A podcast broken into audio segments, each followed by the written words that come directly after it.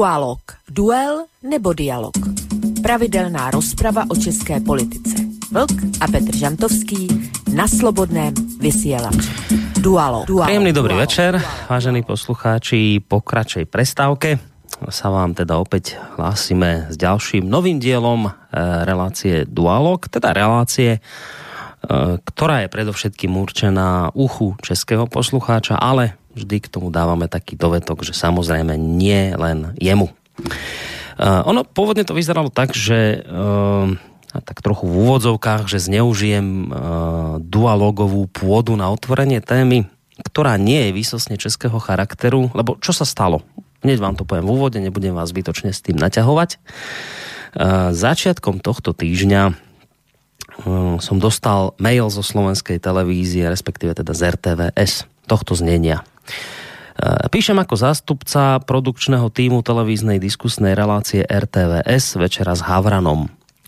Ide o televíznu diskusnú reláciu moderovanú Michalom Havranom. Vysiela sa každý útorok večer o 22.30 na dvojke. Rada by som vás, pán Koróni, pozvala k nám ako hostia pripravovaného dielu večere.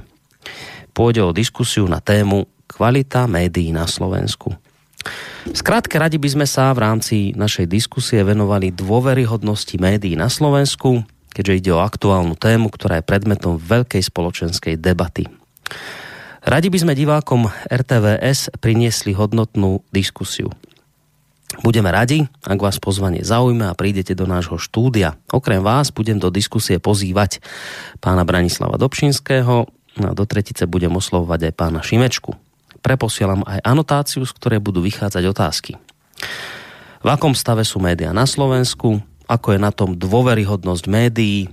Prečo viac ako 30% Slovákov uprednostní alternatívne média, ktoré sú často označované za šírenie nekvalitných povier? V čom zlyhávajú mainstreamové média a v čom by mali pridať? Ako obnoviť dôveru čitateľov? Teším sa na vašu odpoveď. Tak toľko eh, z mailu od STV, teda, alebo teda RTVS. No a teraz by som vám asi mal vysvetliť e, ten dôvod toho môjho v úvodzovkách zneužitia dualogovej, teda výsostne českej pôdy. Totiž to, ako iste viete, jeden z pravidelných hostí tejto relácie je vysokoškolský pedagog, ktorý pripravuje do života práve budúcich novinárov, respektíve teda ľudí, ktorí by mali profesne pôsobiť v médiách. To znamená, že, že téma, teda kvalita médií, No, no to znie tam v tej relácii, že na Slovensku, ale nie len na Slovensku. Táto téma, ktorej sa teda chce na budúci týždeň venovať slovenská televízia e, vo spomínanej relácii a do ktorej ma pozývajú, tak toto je práve téma, alebo tá oblasť, ktorej jeden z hostí dualogu veľmi dobre rozumie, pretože to je práve tá oblasť, ktorej sa on uh, zkrátka profesne venuje. Uh, takže si myslím, že taká téma, ktorú by práve on mohol eh, dnes do značnej miery eh, rozoberať. Ale uh, nie je to tak, že len jeden z hostí by mal čo fundované k tomuto povedať, pretože druhý host tejto relácie síce v mediálnej oblasti nikdy nepôsobil a ani nič takéto nikdy nevyučoval, ale je to na druhej strane človek s analytickým myslením a dovolím si tvrdiť, že aj s obrovským rozhľadom. Takže Takisto si myslím, že aj tento človek má čo k tejto téme povedať, aj keď teda opakujem, nie je to hm, akoby výslovne uh, v tejto chvíli česká téma, ktorej by sa teda mala venovať relácia Dualog. Obaja títo páni zkrátka téme rozumejú a tak by sme sa mohli od nich veľa e, podnetných myšlienok a názorov k tejto téme snáď aj dozvedieť. A hlavne mne tak trošku išlo aj o to, že možno po tejto relácii by som si, po relácii by som si so sebou mohol vziať do Bratislavy na budúci týždeň aj nejaké to odborné strelivo. Uh, to bola tá moja taká hlavná motivácia, ktorá ma viedla k tomu, že som dnes večer týmto dvom pánom túto dnešnú tému tak trochu nanútil, aj keď teda musím povedať, že nebola z ich strany nejaká veľká obrana, ne, ne, nebúrili sa voči tejto téme. No, lenže medzi tým sa udiali veci, ktoré tak trošku oslabili tie moje výčitky svedomia z nanútenia tejto témy, z, z vrútenia sa do dualógu z, vlastne s výsostne slovenskou témou, pretože médiami preleteli práve počas tohto týždňa dve zaujímavé správy, ktoré súvisia práve s Českou republikou a aj s médiami. Jedna z nich hovorí o tom, že si podľa všetkého môžete kúpiť reportáž v českej verejnoprávnej televízii. Potvrdzovať to má prípad Brnenskej meskej časti, ktorá zaplatila vyše 120 tisíc korún za služby PR agentúry, ktorá mala meskej časti zaistiť reportáž vo verejnoprávnej televízii. Reportáž sa mala týkať lacnej mobilnej tarify, ktorú chcela mestská časť vybaviť pre svojich obyvateľov. Ono to napokon nevyšlo, tento zámer, ale faktom je, že reportáž sa skutočne objavila na webe Českej televízie. Túto informáciu, aspoň ja som mu teda čítal na portáli parlamentní listy, ktoré si v tejto súvislosti kladú otázku, či v tomto prípade nebol porušený kódex Českej televízie. No a druhá správa, ktorá tiež do značnej miery súvisí o, jednak s témou médií a hlavne teda s českou scénou politicko-spoločenskou. Tá druhá správa, ktorá sa tiež objavila tento týždeň, sa opäť týkala Českej televízie. Toto verejnoprávne médium malo totiž e, v dobe práve politického boja o podobu Českej televízie uzavrieť e, politicky veľmi kontroverznú zmluvu. ČTčka si totiž vybrala trojicu agentúr, ktoré by mali nasledujúce 4 roky vylepšovať jej obraz v očiach verejnosti. Agentúry, tie spomínané tri, ja som ich síce nemenoval, ale sú tri, za túto službu majú zinkasovať viac ako 11,5 milióna korún českých. A aby toho nebolo málo, tak jednu z agentúr spoluvlastní vplyvný poradca ministra vnútra. O tomto informovala Mladá fronta dnes. No a práve po týchto dvoch kauzičkách som prišiel na to, že vlastne mm, som až tak veľmi nezneužil tú e, dualógovú pôdu na čiste slovenskú tému, pretože otázka kvality médií, ako sami počujete, sa takisto týka aj Českej republiky. No a tak som teda rád, že no, teraz idem s pravdou von. Chcem, chcel som povedať pôvodne, že tak som teda rád, že môžem dvoch pánov v tejto chvíli v relácii privítať, lenže musím s pravdou von, že ja tu mám v tejto chvíli stále zatiaľ len jedného pána, konkrétne Vlka, zakladateľa portálu Vlkovo bloguje, alebo teda Kosa, lebo, no najskôr takto, že Peťo, vítaj, ahoj. Au! Zdravím tebe, Borisy, a samozřejmě zdravím nepřítomného Petra Žantovského, ale věřím tomu, že přijde. A e, největší pozdrav patří posluchačkám a posluchačům Slobodného vysílače, ať už jsou na země kouli kdekoliv. Dobrý večer. Dobrý večer aj tebe. E, teraz taká otázka. Máš tu na hlavnú súpravu zapnutú? Má. Bo nám nejako strašidelne šumíš a zle ťa počujeme, tak neviem, čo sa... Je to lepší teďko? No, ani neviem. Skús tam možno bližšie do toho mikrofonu hovoriť, uvidíme, čo sa stane. Ja som hovoril o tom, že... Je to uh, lepší?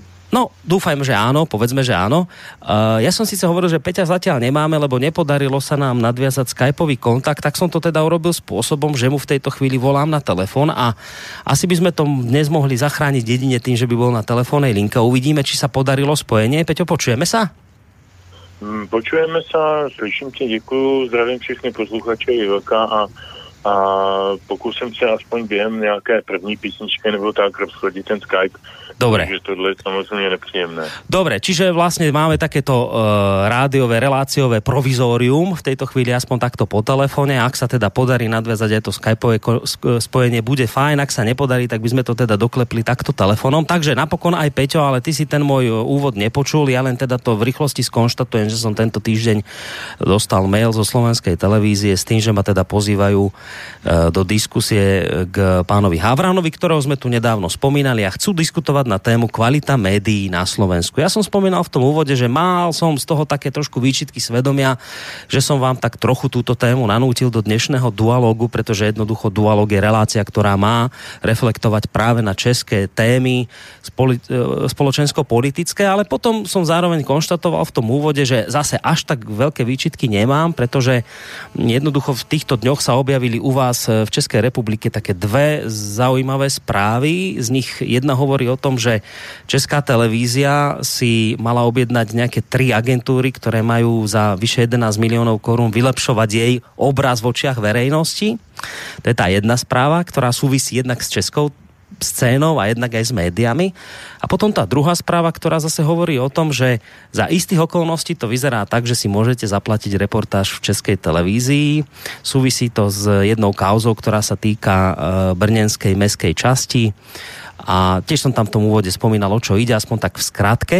Takže tým som vlastne v úvode povedal, že až tak nemám výčitky svedomia, lebo vlastne sme opäť e, na českej politicko-spoločenskej téme a zároveň sa môžeme baviť o médiách. A ešte som k tomu dodal to, že jednoducho ja by som chcel práve tú dnešnú debatu možno využiť aj na to, keďže mám tu možnosť tu opäť privítať teba ako človeka, ktorý vyučuješ na vysokej škole a pripravuješ do života práve žurnalistov, teda novinárov, ľudí, ktorí majú pôsobiť v médiách, tak e, vlastne ty si človek a samozrejme aj spolu s Vlkom, ktorí jednak e, by mohli nám dať zaujímavé odpovede na tému kvalita médií, o ktorej mám prísť na budúci týždeň diskutovať do STVčky. A zároveň vlastne by si mohol byť aj pre mňa takým človekom spolu s Vlkom, ktorý mi dodá tzv. odborné strelivo. Čiže vlastne o tom to bol ten môj úvod relácie. A ja som vám hneď takto musím poďakovať, že teda ste mne na túto tým, tému odkývli, že nikto z vás nebol proti. A teda ma, mňa samého budú zaujímať vaše názory k tejto téme. No, Toľko som teda spomínal v úvode, druhýkrát som to tak v rýchlosti spomenul aj tebe, Peťo. E, samozrejme, príjemný dobrý večer vám obom, príjemný dobrý večer vám, vážení poslucháči, ktorí ste si našli dve hodinky svojho času na vypočutie tejto dnešnej e, relácie.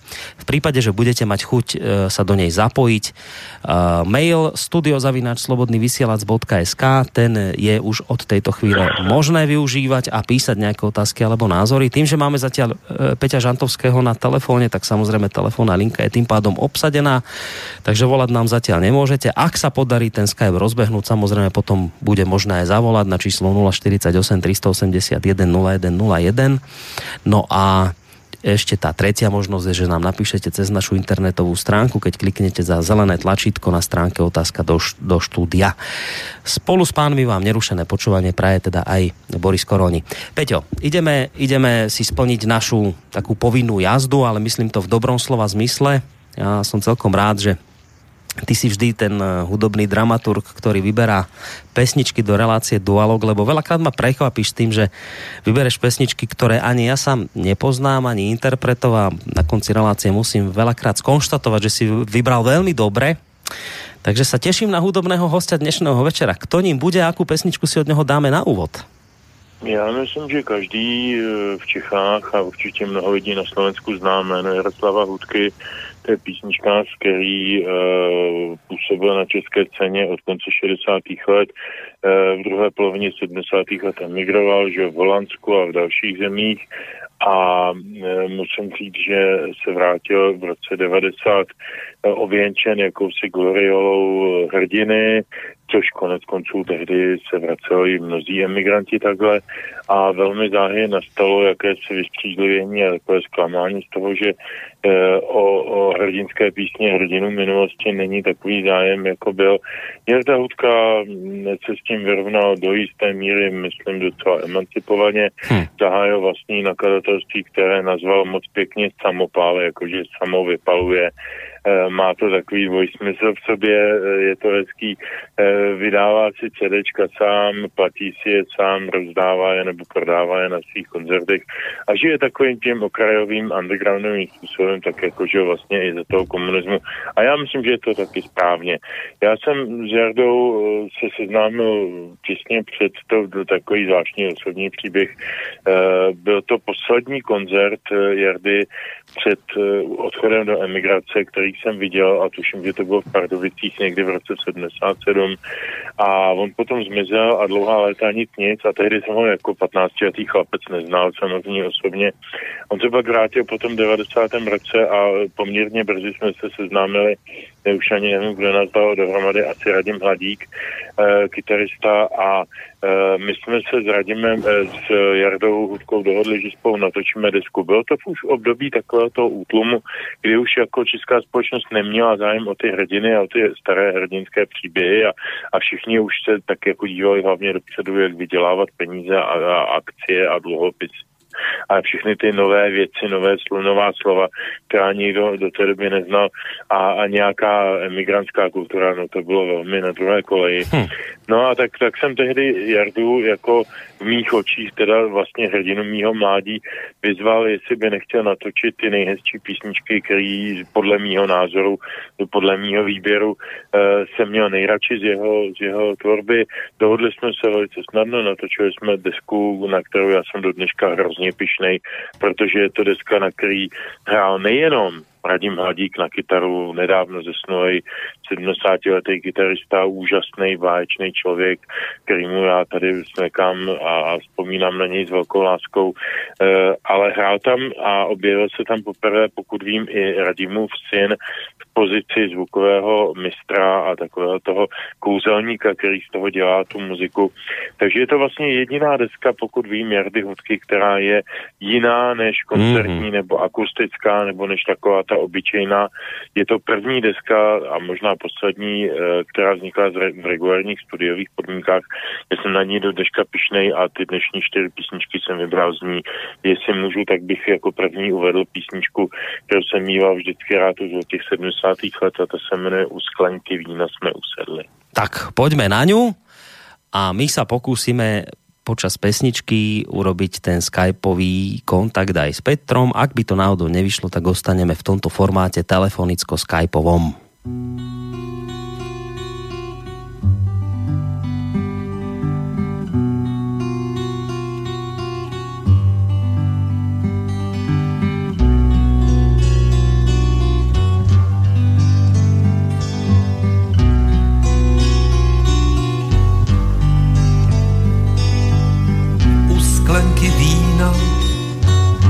Jsme usedli.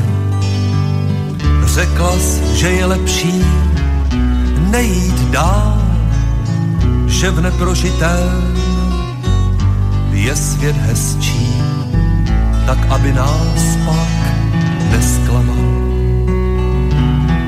Do očí mi ta slova vlétla, v slzavém lomu se se rozpila akvarel slzy, mrknutí světla, na duši si mi přilehla s poslední vírou na jazyku, že jiskrou požár začíná fyzickou láskou prosto cviku. Niť večera dál předna. S nadějí mou, že teprv zítřek jen skrze lásku dopustí. Úsměvem příšť jsem lepil v celek pod pevný oblouk bolesti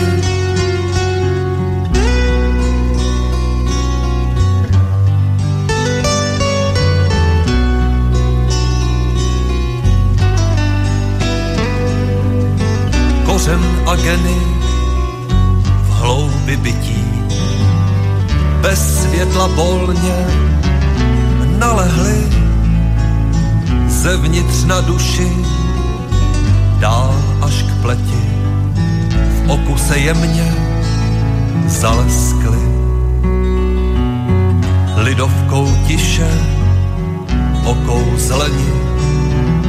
Stydlivě jsme slova objali, ztraceni v novém nalézání, jakoby nadějí padali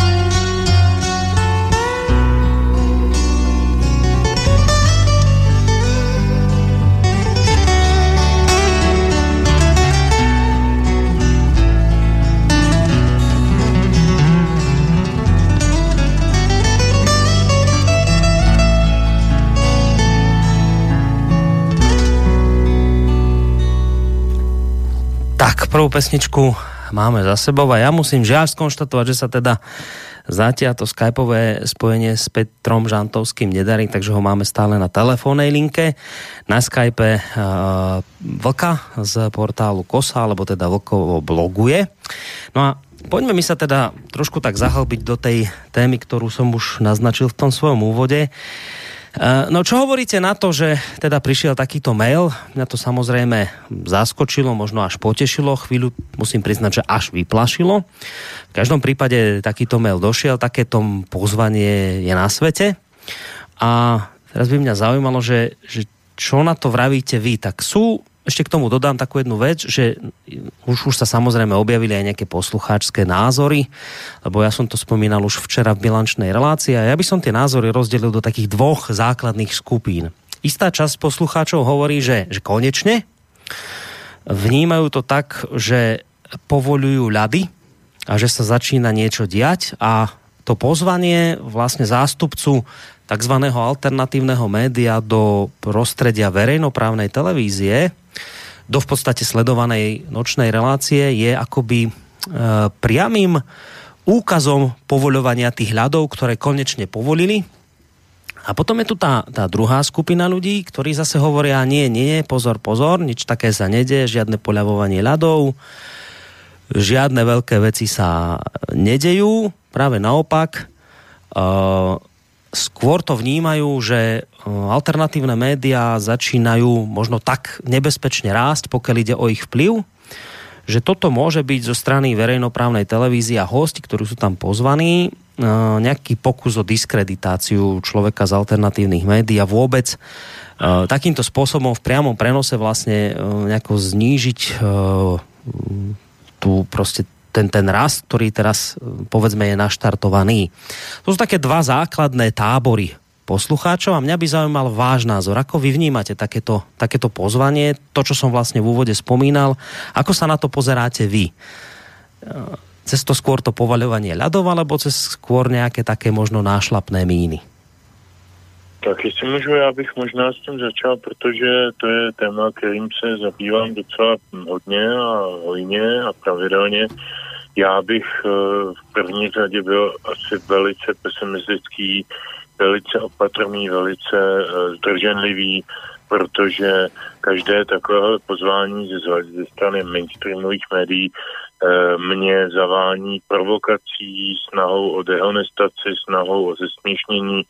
Zejména, když se podíváš na to, jestli je ten pořád, nebo je ta relace, nebo ta beseda, nebo něco takového eh, ve formátu třeba 3 ku 1, nebo podobně. To se tak jako v české televizi třeba se to často stává, že tam mm. mají čtyři hosty a z toho jeden host mm, dostává jeden názor, tři hosti jiný názor, takže je celkem jasné, z čeho je, jak ten, ten jeden chudák potom z toho vypadne, i kdyby byl sebe geniálnější, tak je za úplného pitomce. Já bych byl strašně opatrný. Rozhodně bych nevěřil v žádném případě na tu verzi, že to jsou podané ruce a snaha o komunikaci a snaha o, o nějakou jakoby vzájemnou spolupráci těch dvou typů médií, těch mainstreamových a nemainstreamových. Eh, na to jsou ta mainstreamová média příliš arrogantní a příliš sebejistá a mají pocit, že mají za sebou pořád ještě eh, velkou sílu v podobě třeba té mocenské, eh, jak říkají Rusové, podděržky, takového to supportu, mm-hmm. tak na to bych se opravdu byl velmi opatrný. Mm-hmm. No, zaujímavý názor. Aj som si myslel, že niečo v tomto zmysle povieš. Človek, ktorý teda do toho vidí, ako som spomínal v úvode, vyučuješ to, rozumieš médiám, analizuješ ich, takže v tejto chvíli zrejme naozaj vieš, čo hovoríš. Uvidíme, aký názor má na túto moju otázku Vlk. No, já s Petrem nesouhlasím. Není, asi není překvapené, já s ním nesouhlasím. Eh, mám k tomu několik důvodů. Eh, vynechám teď osobu moderátora, pana Havrana, který už si udělal určitou zkušenost.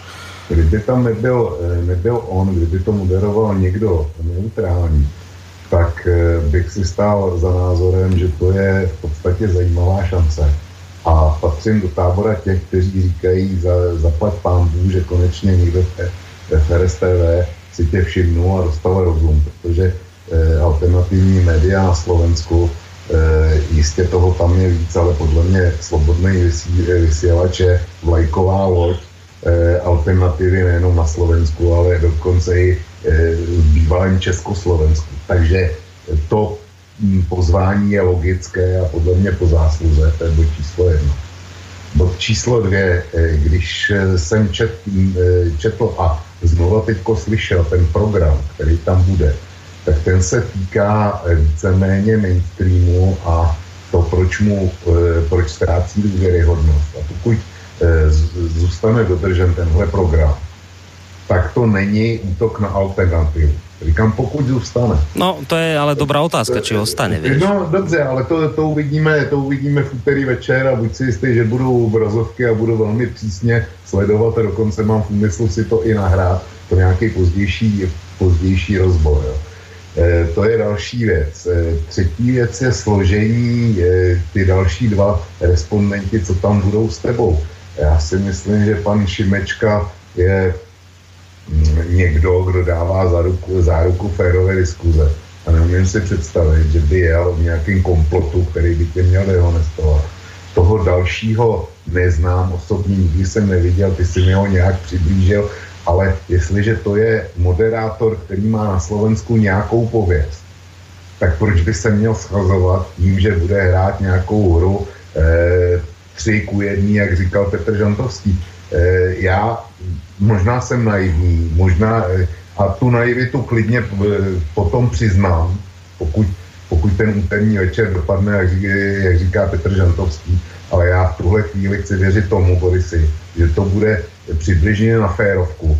Proto, pokud dodrží program a pokud pan Havrán bude moderovat jinak, než moderoval eh, to, eh, ten pořad, ten, kde si už byl takzvaně hostem v úvozovkách u vás Bánský Bystrici, to je zatím všechno, co k tomu chci. No, e, Petre, chceš něco k tomu ještě dodat? Čím jdeme ďalej?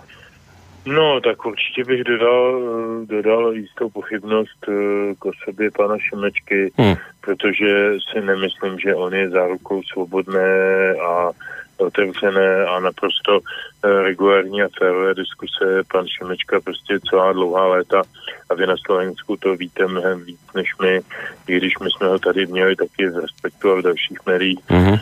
To je člověk, který prostě hájí nějaká zájmová stanoviska a je, je to podobné, jako kdyby eh, v České republice, dejme tomu, moderoval takovou nějakou debatu řekněme, pan Fendrich jako komentátor týdne, nebo, nebo někdo takový velmi výrazně nechci formulovaný člověk, který drží dlouhodobě nějaké názory, tak, eh, tak eh, tam absolutně neočekávám žádnou, žádnou férovou diskusi. To bude snaha udělat, udělat z toho protivníka člověka, který není na svém místě a, a přesvědčit spíše toho našeho standardního mainstreamového posluchače, diváka a tak dále, že jenom na naší straně je pravda. Hmm. Branislav Dobšinský, táto osoba ti je známa, či ani velmi nie? Ehm, kdože? no, ten druhý host, Branislav Dobšinský, to je člověk, který robí ne, u nás... Ne, ne, ne, to je, to je člověk, který je v Česku naprosto Aj, neznámý. To je člověk, který robí u nás eh, sobotné dialógy, pozýva si tam vysokých politikov, nedávno tam mal eh, premiéra. Dobre, či už teda je to otázka, Dobre, v tomto ste sa nezhodli, že či je to naozaj presilovka traja na jedného alebo nie, ale v každom prípade nechýba tam, a potom pôjdeme už k tým témam, že by sme sa dlho ne, nemotali okolo ľudí, ale predsa len mňa tak zaujíma jedna vec, že či tam nechýba niekto taký ešte, by som povedal, úplne nestr nestranný, niekto ešte akoby z iného prostredia. Ja by som si tam ešte predstavoval niekoho, aspoň teda, alebo musím povedať takto, teraz skáčem z jednej témy do druhej, ale ešte predtým musím povedať, ja som napísal mail do STV, kde som teda potvrdil účasť, ale zároveň som ich poprosil, že či by nebolo možné predsa ešte jedného mm, človeka z alternatívy tam dotiahnuť, aby to bolo aspoň proporčne nejako vyrovnané. To sa nestretlo s odozvou, ale očakával by som tam ešte teda aspoň nejakého človeka, povedzme z akademického prostredia. U nás na Slovensku veľmi často sa k médiám vyjadruje napríklad Eduard Chmelár, toho predpokladám, Petře, poznáš no, veľmi dobre. A teraz toto je tá otázka pre mňa. Fajn, nech tam sedia novinári z mainstreamového prostredia, e, alebo teda z komerčného prostredia, ako pán Šimečka, lebo otázka médií sa delí na komerčné a na verejnoprávne, tak dobre, nech tam sedí niekto z komerčného ako pán Šimečka, nech tam sedí teda niekto z verejnoprávneho ako pán Dobšinský, nech tam sedí teda niekto ako ja z alternatívneho, ale bolo by fajn podľa mňa ešte tam mať niekoho z tej povedzme akademickej pôdy, kto sa na to pozrie tak nejak z nadhľadu. A toto som mal práve ten pocit, že možno taký niekto tam chýbal, ako povedzme ty alebo, alebo Eduard Chmelár. Čo si o tomto možno myslíš, Petře? No, já jsem zažil takovou diskusi uh, trošinku jiného typu. Nebylo to výučně o mainstreamových médií, bylo to o české televizi a nějakých návrzích zákonů, o tom jsme se tady minule bavili taky. A mm, tam byla zajímavá, zajímavý posun. Tam proběhly dvě diskuse na téma nějakého návrhu zákona o změně pravidel fungování České televize, Českého rozhlasu. A první ta diskuse proběhla na půdě Senátu a navrhovatele v čele s paní Marvanovou a panem Gabalem co jsou věci právnička a poslanec naši, tak uh, tu diskusi projeli na celé čáře a um, prostě připravili si tam do toho panelu v podstatě samé svoje spojence a byli strašně překvapení, že uh, v tom, v tom publiku přišli lidé zasvěcení, insighty a kladli jim velmi nepříjemné otázky. A ta diskuse do, dopadla jako absolutní prohrou. Týden na to probíhala podobná diskuse v poslanecké sněmovně a musím říct, že uh, se tam zúčastnili zúčastnili vedle těchto lidí, kteří jsou zájmově nějak nastavení, také lidé, kteří e, jsou buď jiného názoru, anebo vyvažují to, co ty říkáš, Boris, jako vyvažují ten názor e, v takovým nějakým jakoby korektním způsobem, e, říkají, co je na které té straně správně, nesprávně, kde jsou výhody, kde jsou rizika, kde jsou nevýhody a tak dále. A třeba ta diskuse v té poslanecké sněmovně byla mnohem smysluplnější. Tam na jedné straně byl třeba zástupce nebo zastánce toho zákona, pan Gabal, poslanec, nebo pan Komárek, poslanec. Proti ním tam byl velmi výrazně oponentní minister Chvojka, náš minister pro lidská práva a předseda legislativní rady vlády.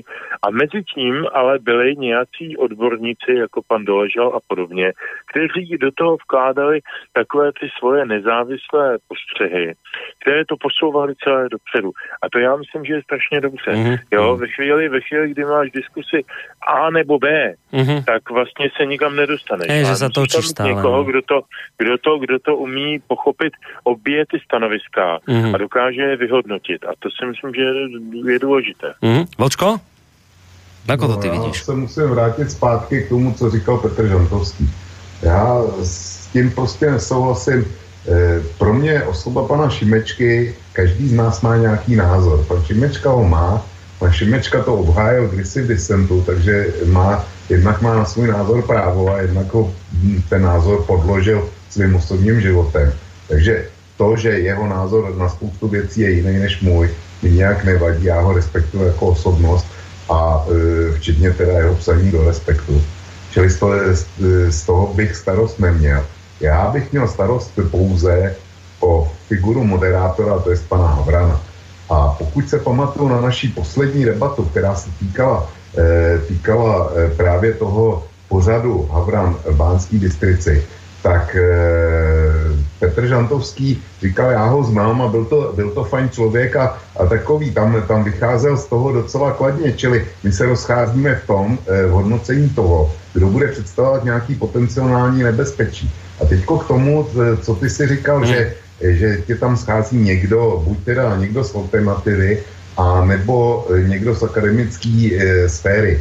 Já si myslím, že oni to sestavili docela dobře. Říkám, pro mě je problematická, to opakuju už asi po pátý osoba moderátora, protože ten už e, vůči tobě e, zaujal určitý stanovisko, já jsem velmi zvědav, jestli ho dokáže změnit. Tady je riziko. Dobre, ještě, ale, no, počkej, prepač, prepač, ale, prepač. Že, tam máš, že, tam dali, že tam dali vás tři, to znamená zástupce od veřejnoprávníků, zástupce od e, soukromých médií a zástupce od al- alternativy a první globální otázka je důvěryhodnost médií. A potom je velký sektor z toho pod otázka mainstreamový média a jejich důvěryhodnost, tak z tohohle titulu si myslím, že to je sestavený dobře. A kdyby tam přišel akademik, tak to je někdo, kdo není z praxe. Ty jsi z praxe a zbylí dva jsou taky z praxe. Každý s jiným zaměřením. Ten jeden je veřejnoprávní, čili je financovaný bez tlaku na ekonomiku, ten druhý je z privátu, e, z privátního mainstreamu, čili je tlačený ekonomickým hlediskem a e, do toho, kdyby přišel nějaký akademik, tak z něho hlediska by tam byl e, cizerovým prvkem. E, podle mě to se stavili dobře. Pokud, pokud to bude hraný fair a pokud se budou držet programu, tak to máš dobře nastavený z něho hlediska. Dobre, ale ešte jednu vec od teba chcem vedieť. Hlavne od teba, mm-hmm. Vlk, lebo, lebo Petr, Petr povedal, že podľa neho je to proste presilovka traja na jedného a, a on hovorí, že, že teda je to o tom, že, že dehonestovať, ale ty vravíš, že nie, že ty, ty za tým nevidíš túto, túto negatívnu ne. konotáciu, tak potom, tak potom, aký je podľa teba pravý dôvod, že toto vôbec uh, urobili? Je to o tom, že zkrátka skutočne došla doba do bodu, že jednoducho už si povedzme aj mainstream a možno aj teda tí komerčníci uvedomujú, že e, sa treba začať rozprávať, alebo teda, že nejak nebezpečne rastie vplyv e, alternatívy, alebo čo je potom podľa teba za tým, že prečo potom toto urobili? Ak to teda nie je snaha o dehonestáciu a je to úprimné z ich strany, tak prečo podľa teba, akú ty v tom vidíš motiváciu? Eh, za prvně eh, odpovím na to, ale já netvrdím, že to musí být za každou cenu upřímný, ale eh, říkám, pokud dodrží program a pokud moderátor bude hrát na, na férovku, tak, tak to bude mít smysl a bude to něčemu sloužit. A teďko proč, proč se do toho vůbec pustili? Oni to tam napsali. 30% lidí nevěří mainstreamu a zdrojem informací je pro ně dneska alternativa. 30% to je, to už je masa. To je nepřehlednutelný. Je to nepřehlednutelný z hlediska politického vlivu, formování názorů. Ale začíná to taky být ekonomický faktor. E, to je zatím alternativu neobjevil biznis. A pokud ji objevil, tak do toho zasáhl e, u vás Smatana a u nás Janda, který vypracovali všelijaký seznamy, a e, takzvaných konspirátorů, my jsme se na to několikrát bavili. A e, snaží se odřezat tyhle e, ty altern, e, alternativu od financování biznesem. Zatím se jim to daří, ale vem si, že máš 30%. To už je, e, jestliže máš někde na trhu 30% masu e, spotřebitelů nebo potenciální spotřebitelů, tak to je věc, e, na kterou biznis už reaguje. A ta skupina stále roste. Před nějakými sedmi, osmi lety e, vytvořit něco jako slobodný vysílač nebo, nebo alternativní médium byla v podstatě fikce a byla to, byla to hobby práce, kterou provozuju já. Ale dneska jsme se posunuli a e, společnost má čím dál tím větší problémy, který nejsou elity schopny řešit, nebo aspoň ne řešit v reálném čase. A zatímco v mainstreamu se to dá nějak takzvaně utlapičkovat, tak na alternativě ne, tam vycházejí komentáře, tam vycházejí názory, e, které nejsou, nejsou zrovna příjemný. A e, te, ten úmysl nemusí být úplně férovej, jo. Ale s alternativou už minimálně teda u vás někdo, někomu bliklo, že by bylo dobrý se tím začít zabývat a začít se zabývat pozicí mainstreamu. Mm. Já to aspoň vidím takhle. A z jejich hlediska je to, je to takzvaný útěk dopředu, jak říkají Němci. Mm. Petře, uh Vlk teraz spomenul jednu veľmi dôležitú oblasť a keď som bol nedávno na tej debate tu v Banskej Bystrici, konec koncov to tí ľudia aj vlastne priznali, že oni majú vlastne problém, tieto veľké médiá s financiami, priznali, že jednoducho klesajú príjmy z reklamy, priznali, že klesá predávanosť v stánkoch a priznali aj to, že samozrejme sú si vedomi toho, že ľudia sa presúvajú od stánkov, keď to tak mám povedať, na internet, ale uh, na internete jednoducho ľudia nie sú ochotní platiť si za obsah. Na Slovensku sme tu mali PR piano, neviem, či aj u vás niečo podobné v Čechách fungovalo, že prostě mal si to zapianované, zablokované a keď si chcel čítať ďalej, musel si si to prostě zaplatiť. Na Slovensku sa toto nestretlo s pozitívnou odozvou a piano neprinieslo tie zisky komerčným médiám, aké od toho očakávali. Čiže z toho mi vyšlo, že jednoducho majú problém naozaj finančný a teraz do toho všetkého príde alternatíva. Z nás zrovna sa to netýka slobodného vysielača, lebo my z reklamy nežijeme, ale do toho prídu alternatívne média už tak ob obmedzeného toho koláča príjmov im ešte zoberú prostě alternatívne média. Je to pre, je toto možno ten hlavný problém pre, pre tie komerčné veľké média, že naozaj berú im alternatívne média peniaze, berú im príjmy z reklamy? Je to možno ten hlavný dôvod, prečo jednoducho uh, dnes sa hovorí o tom, že alternatíva začína dýchať mainstreamu na krk? No, to se nemyslím. Nemyslím si, že je to hlavní důvod. Je to jistě jeden z důvodů. E, na druhou stranu objem e, inzerce, který probíhá internetem, je zatím v podstatě oproti standardním médiím, zejména třeba televizím, zanedbatelný v českém kontextu je celý, řekněme, roční ten, takový ten balík inzertních peněz do médií kolem 15 miliard a z toho teda opravdu nějakých 80% jde do televizí a mluvit o nějakých, o nějakých významných penězích jdoucích do webových médií je iluzorní. To zatím rozhodně ne. To je jedna věc. Druhá věc, myslím si, že ať už se bavíme o lidech, jako je Mišo Havrán, nebo se můžeme bavit o Pištovi Hříbovi a o dalších lidech na slovenské novinářské scéně. A já bych do toho pana Šimečku zahrnul, na rozdíl od Vlka, to jsou lidé, kteří prostě sledují nějakou politickou linii. Oni jsou placeni někde nějakým vydavatelem nebo někým, to je mi celkem jedno, ale sledují nějakou politickou linii, kterou od někud mají, buď to od toho vydavatele, nebo od jiného chlebodárce, nebo možná i ze svého vlastního přesvědčení, to, to nelze vyloučit, hmm. ale domnívám se, že ten hlavní důvod eh, řevnivosti, jednostranné řevnivosti, podotýkám, ale postrhuju, Eh, ze strany eh, mainstreamových tradičních médií vůči novým digitálním médiím je, je ten, že oni ztrácejí hegemonii a takovou tu ten monopol na šíření informací, na šíření práv, na ovlivňování veřejného mínění. To si myslím, že musí být hrozně bolestivý. Mm-hmm. Já musím samozřejmě velice velice, velice potrhnout, že zdaleka ne všechny informace na webu jsou relevantní. Mm-hmm. Spoustakrát se narazí na nesmysly, na, na hoaxy, na, na, na, na fake news, na, na propagandu skrytou více či méně z jedné, z druhé strany. To všechno je pravda, ale to všechno nejsou žádné novinky. To všechno už v různých typech technologických médií v minulosti proběhlo, ať to byly dejme tomu bulvární noviny nebo cokoliv, eh, televize, všechno už máme ze sebou. To jsou všechno jenom pané výmluvy pro politickou, politické zdůvodnění toho, proč si potřebuje nějaká skupina, eh, řekněme mocensko-ekonomická, udržet hegemonie na šíření informací a ovlivňování veřejného mínění. Hmm. Takže to, že se tady eh, jedná o nějaký reklamný balík, to je sekundární. Čiže, čiže, čiže nejde, nejde ani tak o peniaze, ako o monopol na pravdu, tak to som to pochopil. A já myslím, že to, to říkáš to správně, nebo tak, jak bych to řekl já, ale i ten je přece prav, jak si, jak si zdrojem peněz. Vždycky jde o peníze. Akorát, že ty peníze bezprostředně strkaný do inzerce jsou v podstatě títěrný proti těm neskutečným balíkům peněz, které protékají politikou a které jsou výsledkem politiky, geopolitiky a tak dále, o mm. kterou se hraje, o kterou se hraje v tom, eh, v té propagandě a v tom ovlivňování veřejného mínění.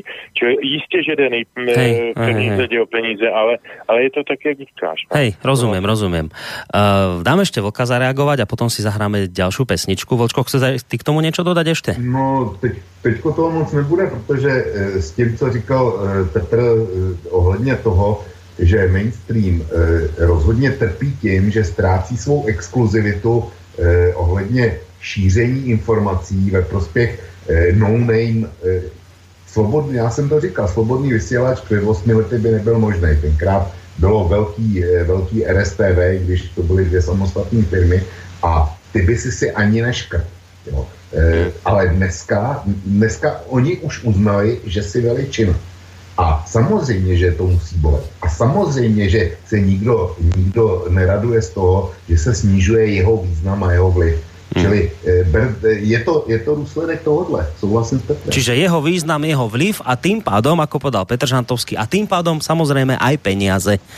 Aj teda... Jistě, to, peníze, tomto. protože ne. dřív nebo později objeví alternativu i velký biznis. A jestliže v Čechách je to 15 miliard, u vás, u vás ten trh bude řádově poloviční, jo, ale pořád jsou to velký peníze tohle. Hmm. Pořád jsou to velký peníze. Hmm. Dobre, poďme na pesničku, Peťo. Čo si dáme jako číslo 2? Tak dáme si jako číslo 2, já si tady na, na Google Mám tady jako dvojku psanou písničku, která se jmenuje Emigrace. Já jsem mluvil o tom, že Jaroslav Hudka odešel v druhé polovině 70. let do zahraničí e, nedobrovolně, byl vypuzen českou státní bezpečností a e, v tom zahraničí neuspěl, protože neznal jazyky, neznal místní kulturní zvyky a vlastně ani, ani ta Eh, emigrantská vrstva, která třeba dobře reagovala na Karela Kirela, která ho pamatovala z těch 60. let, tak Jardu nikdo neznal.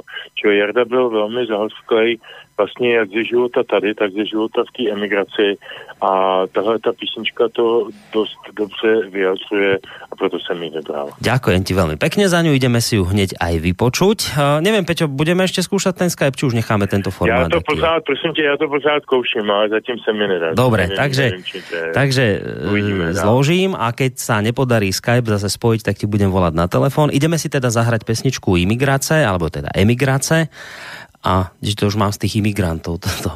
No a pod pesničke, samozrejme vy nám môžete písať studiozavináč slobodnyvysielac.sk už nejaké maily tu vidím, pôjdeme aj na ne, ale dopredu predznamenávam, že po pesničke sa už pozrieme teda na tú, jednu, na tú konkrétnu anotáciu, ktorú mi Slovenská televízia poslala na tie konkrétne témy, ktorým sa chcú venovať a tam ma bude práve mimoriadne zaujímať názor uh, tak, uh, tak Petra Zantovského, ako aj Vlka. No a teraz už spomínaná pesnička.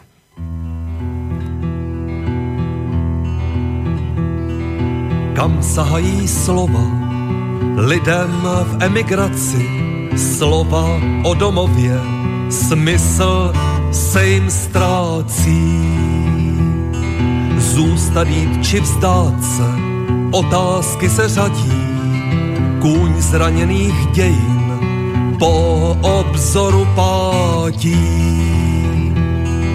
Do lásky do žití politik se plete, vše, co k uchopení hrubou rukou hněte. Do písně se vecpal, okna cihlou politické louži lidskou duši smočil. Emigrací rozříz život na dva díly, na dva díly mrtvé, bez duše a síly. Strach, bolest a marnost na svou stranu pojal, v alianci s nimi naši duši rozťal. Trpělivost nemá v nekonečnu kořen, emigrace bolí, co si s ní teď počnem. Musíme s ní spávat, semenem jí kropit, mrtvé dítě denně, nadějí pak kojit. Politik se směje na ovečky bludné, které chtějí válčit, zbraně nemají žádné. Rozpornost jim zbyla, jako pastva denní, zbloudilost, co nezná, žádné přemostění. Chyceni do pasti, neschopni se smluvit, Chřadnou bezdomovci, lační se bezradit. Politik se směje, s potěchou se dívá, vítr stopy v písku svým tělem přikrývá. Kam sahají slova lidem v emigraci, slova o domově, smysl se jim ztrácí Zůstat jít či vzdát se, otázky se řadí, kůň zraněných dějin po obzoru pátí.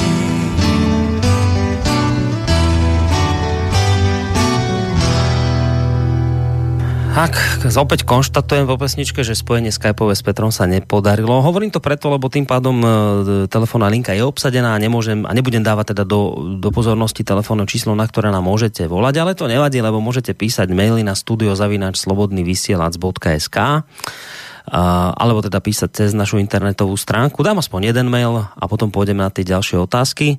Píše Viera, najmä, počkajte, tu je začiatok. Ja sa tiež pripájam k názoru, že Havran vás jedine zosmiešní a poníže. Taký je prístup Havrana k ľuďom z opačného názorového spektra, najmä ak sa relácia nevysiela naživo. Tu vás neď opravím, vysiela sa naživo. To by teda písali, že bude vysielaná naživo. Šimečka je rafinovaný a najmä veľmi špinavý podrazák a ďalší prizvaný sa tiež bude navážať, takže vás bude potápať na každom kroku a každom, každej minúte.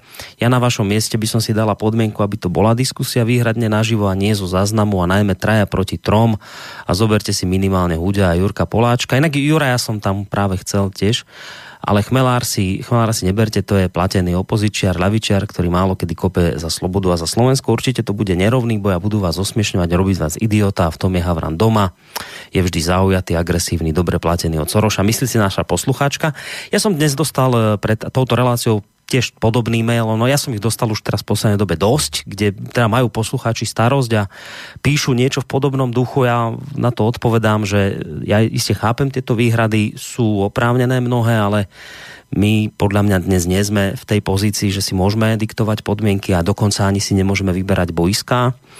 Ak teda hovoríme aj v tomto rádiu o tom, že treba diskutovať, tak by sme mali ísť v tomto smere príkladom aj keď samozrejme uvedomujem si, že možno idem na taký trošku kostnický koncil, Konec koncov uvidíme v útorok. V každom prípade počúvate reláciu Dualog s Petrom Žantovským a Vlkom. Bavíme sa jednak o tej udalosti, ktorá sa teda má spískať na budúci týždeň v útorok. To je moje pozvanie do relácie slovenskej televízie na tému kvalita médií. Možno sa potom dostaneme ešte aj k tým českým kauzičkám, ktoré som spomínal v úvode.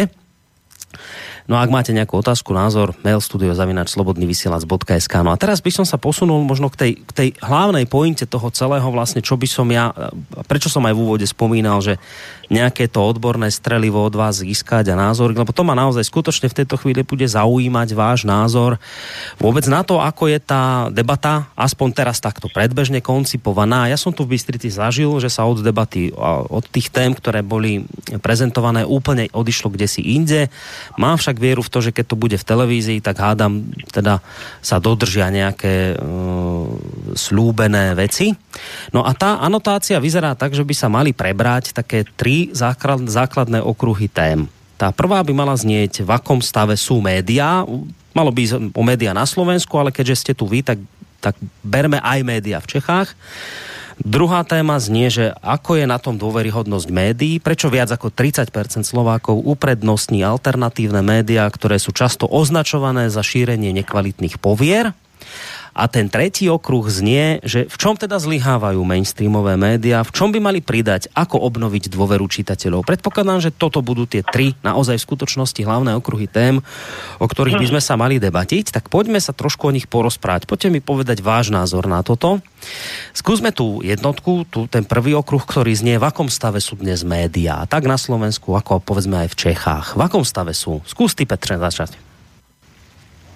Uh to se strašně špatně takhle paušálně říká.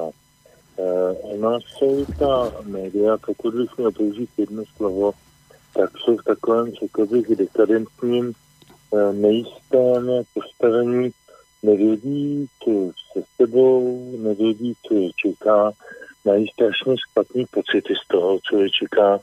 Vůbec e, možná, že si dokonce ani nedůvěřují do, do budoucna, Prostě je to, je to, je to uh, takový stav uh, jedné velké nejistoty a to se nás týká, ale já myslím nejen v médiích, ale ve společnosti, v politice, v uh, obecném životě nikdo neví, co bude. To je jeden veliký problém, který bych považoval za úplně fatální. A ta média na to reagují samozřejmě způsobem, který jediný oni umějí, to znamená Eh, historicky. To znamená eh, eh, takovým tím pokus, pokusem prodloužit agonii toho, čemu já jsem říkal hegemonie na šíření informací a, a ovlivňování veřejného mínění. To je ale nejblbější možná cesta, kterou lze jít, jo. Protože jako můžeme jít, můžeme jít cestou proher v české politice, nevím, do jaké míry v slovenský, ale v české politice se častokrát uh, ověřilo, že když nějaká strana v politice ve poslanecké sněmovně parlamentních volbách prohrála, tak jí to vlastně hrozně pomohlo, nakoplo, dalo jí to novou energii, našli se noví lidi, kteří byli schopni tu stranu oživit a nějakým způsobem revitalizovat. A byl to vlastně prohra, která byla základem budoucího vítězství. Ale česká média se strašně brání tomu si tu prohru při, přiznat a, a jako, jako eh, vyrovnat se s ní a stavět na této prohře, protože oni uh, prohráli. To je jednoznačné. Eh, v tuto chvíli tradiční média prohrála boj o důvěru publika Eh, tím víc, oč hysteričtěji očernují netradiční média nebo nemainstreamová média, tak tím více ukazuje, jak moc uh, jsou pokrk v té proze a e, nemá, není z toho žádná dobrá cesta ven.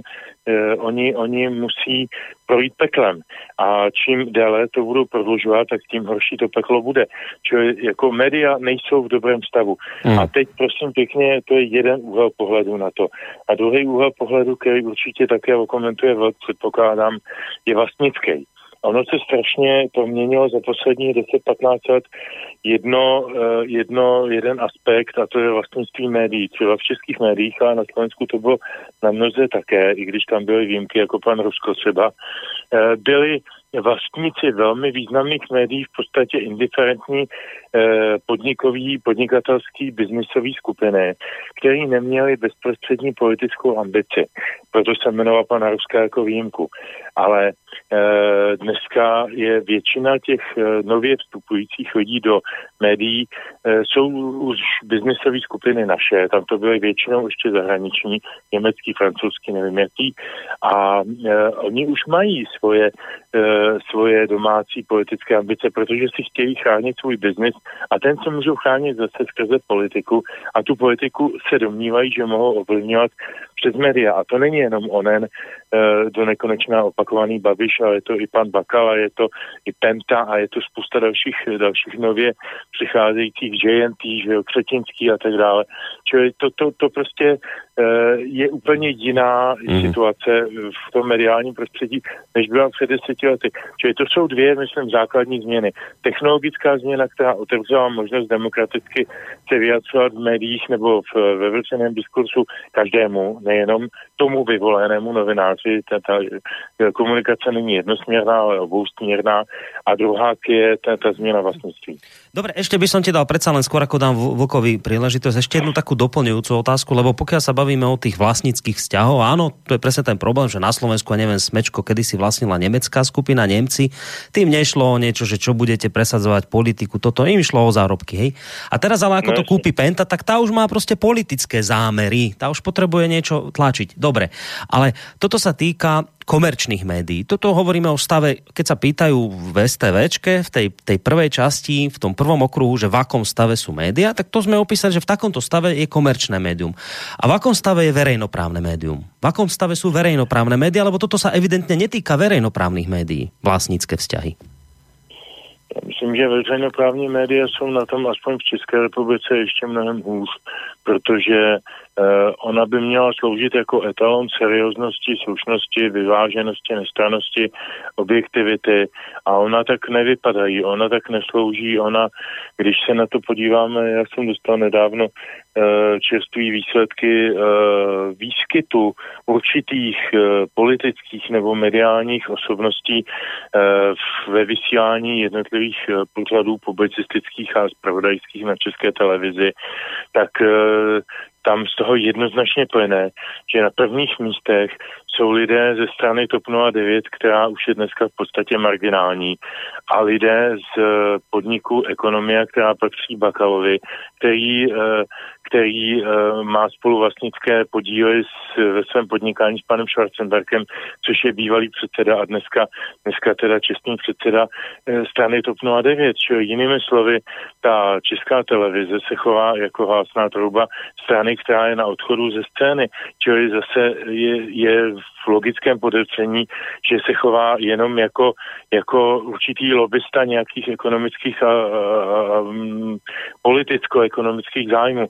Takže já myslím, že u těch veřejnoprávních médií je to o to smutnější a tristnější, že e, ona by měla požívat maximální důvěru a nepoužívá ji od těch, od těch občanů, kteří si ji nakonec musí ještě navíc skrze zákon sami platit. Hmm.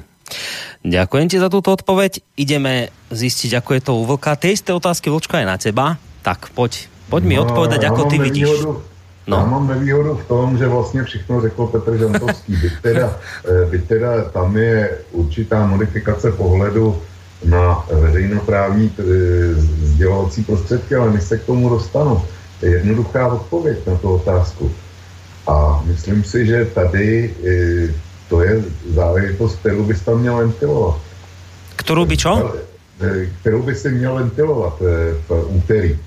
A sice, že média jsou přesně v tom stavu, nebo mainstreamový média jsou přesně v tom stavu, eh, v jakém je jedna celá společnost a potom v jakém stavu vůči veřejnosti a vůči, vůči inform, informacím jsou zejména jejich vlastníci nebo ti, kdo vykonávají vlastnická práva. Vlastníci jsou jasní, tím mířím, tím mířím na e, soukromý sektor, Eh, u nás, už to, říkal, už to říkal Petr, u nás v podstatě nemáš médium snad s výjimkou práva, eh, který by, eh, pokud je soukromý, tak aby nepatřilo některému z, některé z oligarchických skupin. U vás na Slovensku nevím přesně, jaké to, slyšel jsem, že jsme patří Pentě. No spolu vlastního Penta, ano. Spolu vlastního Penta u nás vlastní deníky, což, což hmm. jsou regionální noviny, které vycházejí v každém okrese ze speciální mutací. Jo. A je to asi nejčtenější titul momentálně vedle bulváru.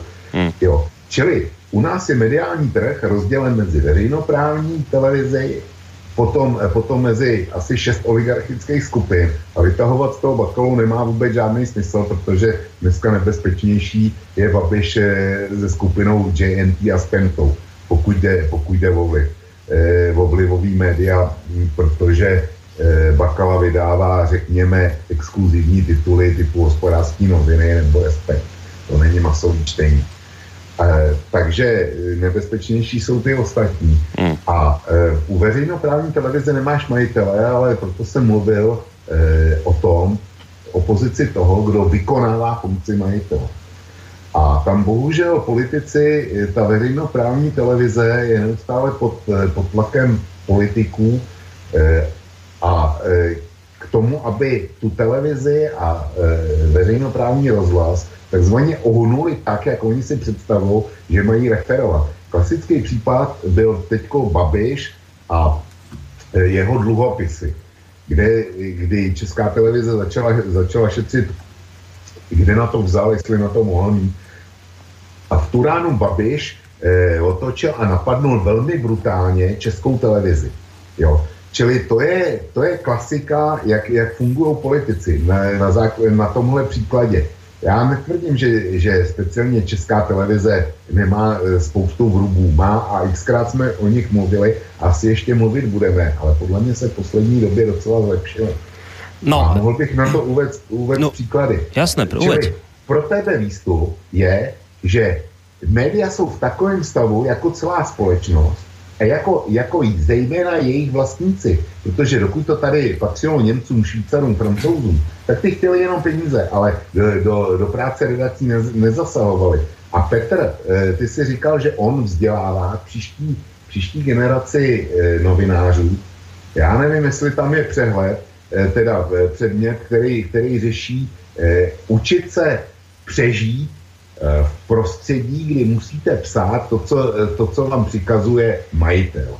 Mě by zajímalo, jestli takový, takový, takový předmět ve vyučování je, protože to je dneska jádro novinářské práce. A proč jsou pro mě eh, mainstreamový média v takovém stavu, v jakém jsou? No, Petře, jaký to tam máte? Ja prosím ešte jedno, prosím. No, Vlk sa ťa pýtal, že či tam je taký predmet, učíte na škole, že ako písať podľa toho, čo si praje majiteľ média. Ne, takový předmět tam není. Máme tam, uh, máme tam předmět, který se zabývá vlastnictvím uh, médií a vlivu vlivem vlastnictvím média na mediální obsahy. Takový předmět tam je. Uh, já myslím, že kdo chce psát tak jak mu někdo diktuje, tak to prostě sám dokáže. To je věc spíš charakteru a povahy, než nějakého umění nebo neumění. My se snažíme ty novináře spíše uvádět do souvislostí. Já jim říkám, prosím vás, naučit se, naučit se napsat právu nebo fejeton nebo, nebo reportáž, to je čistě technikálie. Ale vy se musíte snažit vstoupit do e, pozadí informace. Vy máte nějaký Latvelův komunikační přenosový model, který eh, je jakoby bodový, kde tady je na začátku je nějaký zdroj informace, pak je nějaký médium krizová, a ta informace běží, pak je nějaký příjemce té informace, ale to nestačí, vy musíte jít před ten zdroj, musíte jít do toho zájmového pozadí toho, proč ta informace právě teď, právě tímto způsobem právě odtud vychází a co, co chce získat nebo co chce docílit. A pak nestačí ani ten konečný příjemce, protože vy samozřejmě víte, že s reklamou na Coca-Colu asi neoslovíte důchodce nebo na sportovní obuv, když to zbanalizuju a stejně to funguje i v politice. Vy musíte uh, přemýšlet o účincích, které vyvoláte v tom příjemci. Čili jestli něco, já se snažím učit studenty, tak je to tahle ta uh, snaha nebo tahle ta logika hledání uh, zájmů, které jsou na začátku a účinků, které to má na konci vyvolat. No, já zkusím ještě to vrátit k, tej, k tomu prvému okruhu témy, kde teda to nás nastolili tak, že v akom stave sú média. Oboja ste sa vyjadrili k otázke médií komerčných a otázke toho, kto ich vlastne vlastní. Že, to je vlastne ten problém, lebo kým doteraz si ich majiteľia naplňali len vrecka, tak tí noví majiteľia už majú politické e, proste ciele. Bavíme sa teraz o, o komerčných médiách, nie o verejnoprávnych, o komerčných. A tu je taká čarovná formulka, s ktorou som sa ja stretol niekoľkokrát a predpokladám, že keď takúto vec povieš v STVčke v debate, tak táto formulka zaznie. No dobre páni, ale vy máme dnes prostě liberálny kapitalismus, kde každý má právo uh, prostě vlastniť čo uzná za vhodné, každý má právo ísť do toho segmentu, v ktorom sa cíti byť doma. Čiže inými, iným, iným prostě inak povedané, ja neviem, že skupina Penta má dnes podľa toh, podľa našich zákonov má právo vlastniť alebo spoluvlastniť, ja neviem, denník ZME, pán Anton Zajac z denníka N, ktorý je spolumajiteľom denníka N, má právo e, finančne podporiť vznik nového hnutia Progresívne Slovensko, ktoré má veľké politické ambície. Dokonca sa hovorí o našom pánu prezidentovi Kiskovi, že by tam mal niekde zakotviť.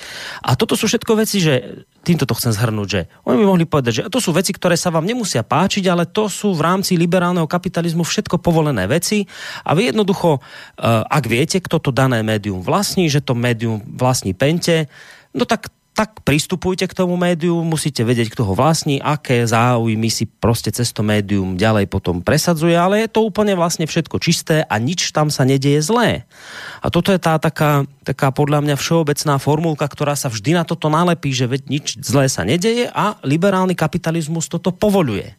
Čiže komerčné média jednoducho majú právo a ich majiteľia robiť to, čo robia. Teď to pozvednu já. E Samozřejmě, žijeme v kapitalismu a každý si může koupit, pokud to zákon nezakazuje, co chce, pokud je to mezí zákona. Nicméně, eh, mě neříká nic eh, jméno pan Zajac eh, z deníku M, to je pro mě neznámá osoba, ale o skupině Pen, Penta jsem slyšel i tady v Čechách a samozřejmě jsem zaregistroval případ Gorila. A jestliže na Slovensku se ptá někdo, proč mainstream, do kterého deník jsme bez sporu patří, a to vydavatelství, eh, ztratilo více než 30%, eh, eh, u, u více než 30% obyvatel důvěru, tak eh, z mého hlediska je to ještě docela dobrý výsledek pro ně, protože ta gorila, ta otřásla úvěr, eh, důvěrou daleko víc Slováků, než asi jenom něco, něco přes 30%. Čili Penta má plné právo vlastnit noviny, to je, to je bez debaty, to nikdo nespochybně. Ale ať se potom nikdo nediví tomu, že ty noviny u více než 30% lidí nepožívají zrovna nejlepší pověst. To je, pro mě to jsou spojení nádoby tohle. Asi neumím představit, že by to bylo jinak. A jestliže, jestliže takhle to dělají, dělají i ty ostatní, a v Čechách samozřejmě, že, to, že ty eh, oligarchové si počínají, počínají jako oligarchové, tak se nikdo nemůže divit tomu, že e, lidi si řeknou, a pro boha, proč, proč my bychom jim zrovna měli věřit, že u novin to budou dělat poctivě. Tolik můj závěr z toho. Petře? No, Chceš k tomu já bych to, no určitě, určitě, určitě, mám k tomu jednu připomínku a mám pocit, že už jsem ji tady v tom dualogu někdy říkal, možná dokonce nejednou. Ehm, pro mě je pořád ještě přijatelnější vědět, že médium, které držím v ruce, čtu, poslouchám nebo se na něj dívám, je vtinknutý, jak se tak česky hezky říká, nějakým názorovým nebo zájmovým způsobem svého vlastníka. Když toho vlastníka znám a dokážu si ho identifikovat, to je to, o čem mluvil Vlk v souvislosti s Pentou a ze SME. E, pro mě není problém, že Babiš má, má Mladou frontu a a Bakala má hospodářské noviny. Já když vezmu do ruky hospodářské noviny, tak vím, že prostě v nich pravděpodobně nenajdu žádnou investigativní reportáž o tom, jak pan Bakala prodal pod zadkem 40 tisícům ostrovských horníků nejenom jejich e, pracovní místa, ale také jejich byty. A že to bylo v rozporu s nějakou státní smlouvou a tak dále. Jako asi to tam nebudu hledat, bych byl hloupý a ztrácel bych čas. Um, stejně tak bych asi v uh, Babišových novinách těžko hledal detaily z jeho sporu o vázací akt na jméno Bureš. Jo? To prostě uh, to, to, jsou, to jsou zadání. Jestliže to někomu patří, tak to patří. Já jsem se shodou okolností zrovna dneska v svém televizním pořadu, já mám v Praze na TV Praha takový pořad, který se jmenuje Pražská kavárna, uh, což je samozřejmě ironie a návaznost na pana prezidenta nebo na jeho výraz. A e, si tam lidi velmi zajímavý, rozmanitýho názorového spektra. Dneska jsem tam měl mediologa, pana profesora Jiráka, a bavili jsme se právě tady o tomhle tom. A Jirák chce hodně názorově mění a řekl bych, že se, jak stárnem, takže se přibližujeme e, k sobě v názoru právě na tuhle ten aspekt toho vlastnictví médií.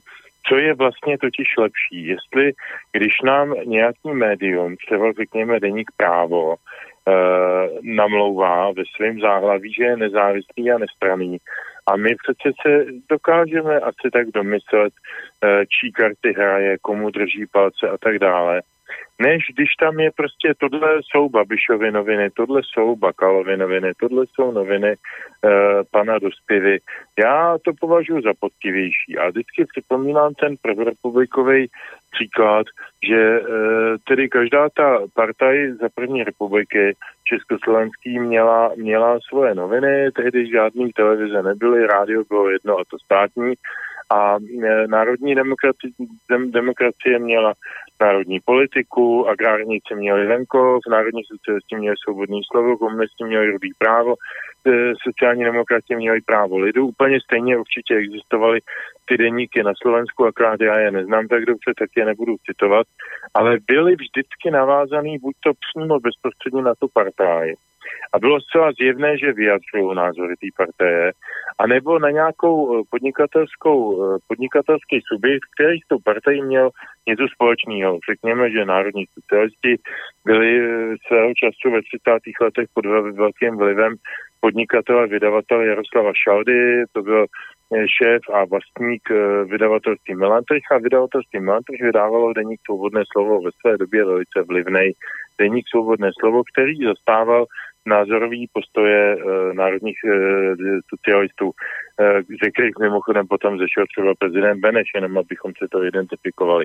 A mně tohle to přijde velice poctivý. V Německu, když jsem pravičák, kupuju si Frankfurter Allgemeine Zeitung.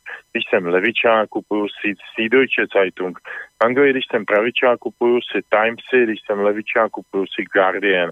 Mně to přijde úplně přesně spravedlivý, správný. V Americe, když jsem levičák, koukám na CNN a když jsem, když jsem republikán, tak koukám na Fox News. Eh, je to, je to myslím, správný a je to, je to, je to spravedlivý, protože pravda není jedná.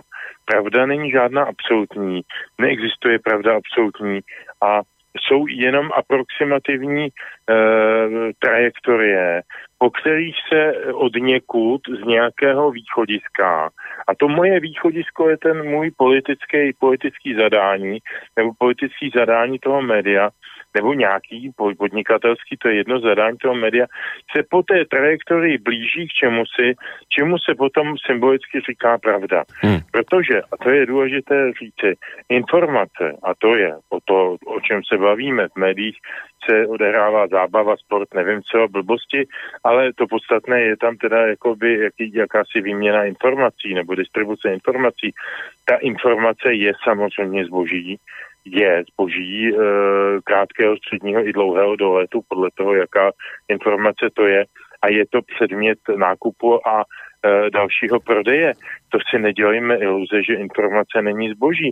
Dokonce si myslím, že čím dál, e, jak si čas postupuje, tak e, je to zboží čím dál důležitější a čím dál vyšší bonity.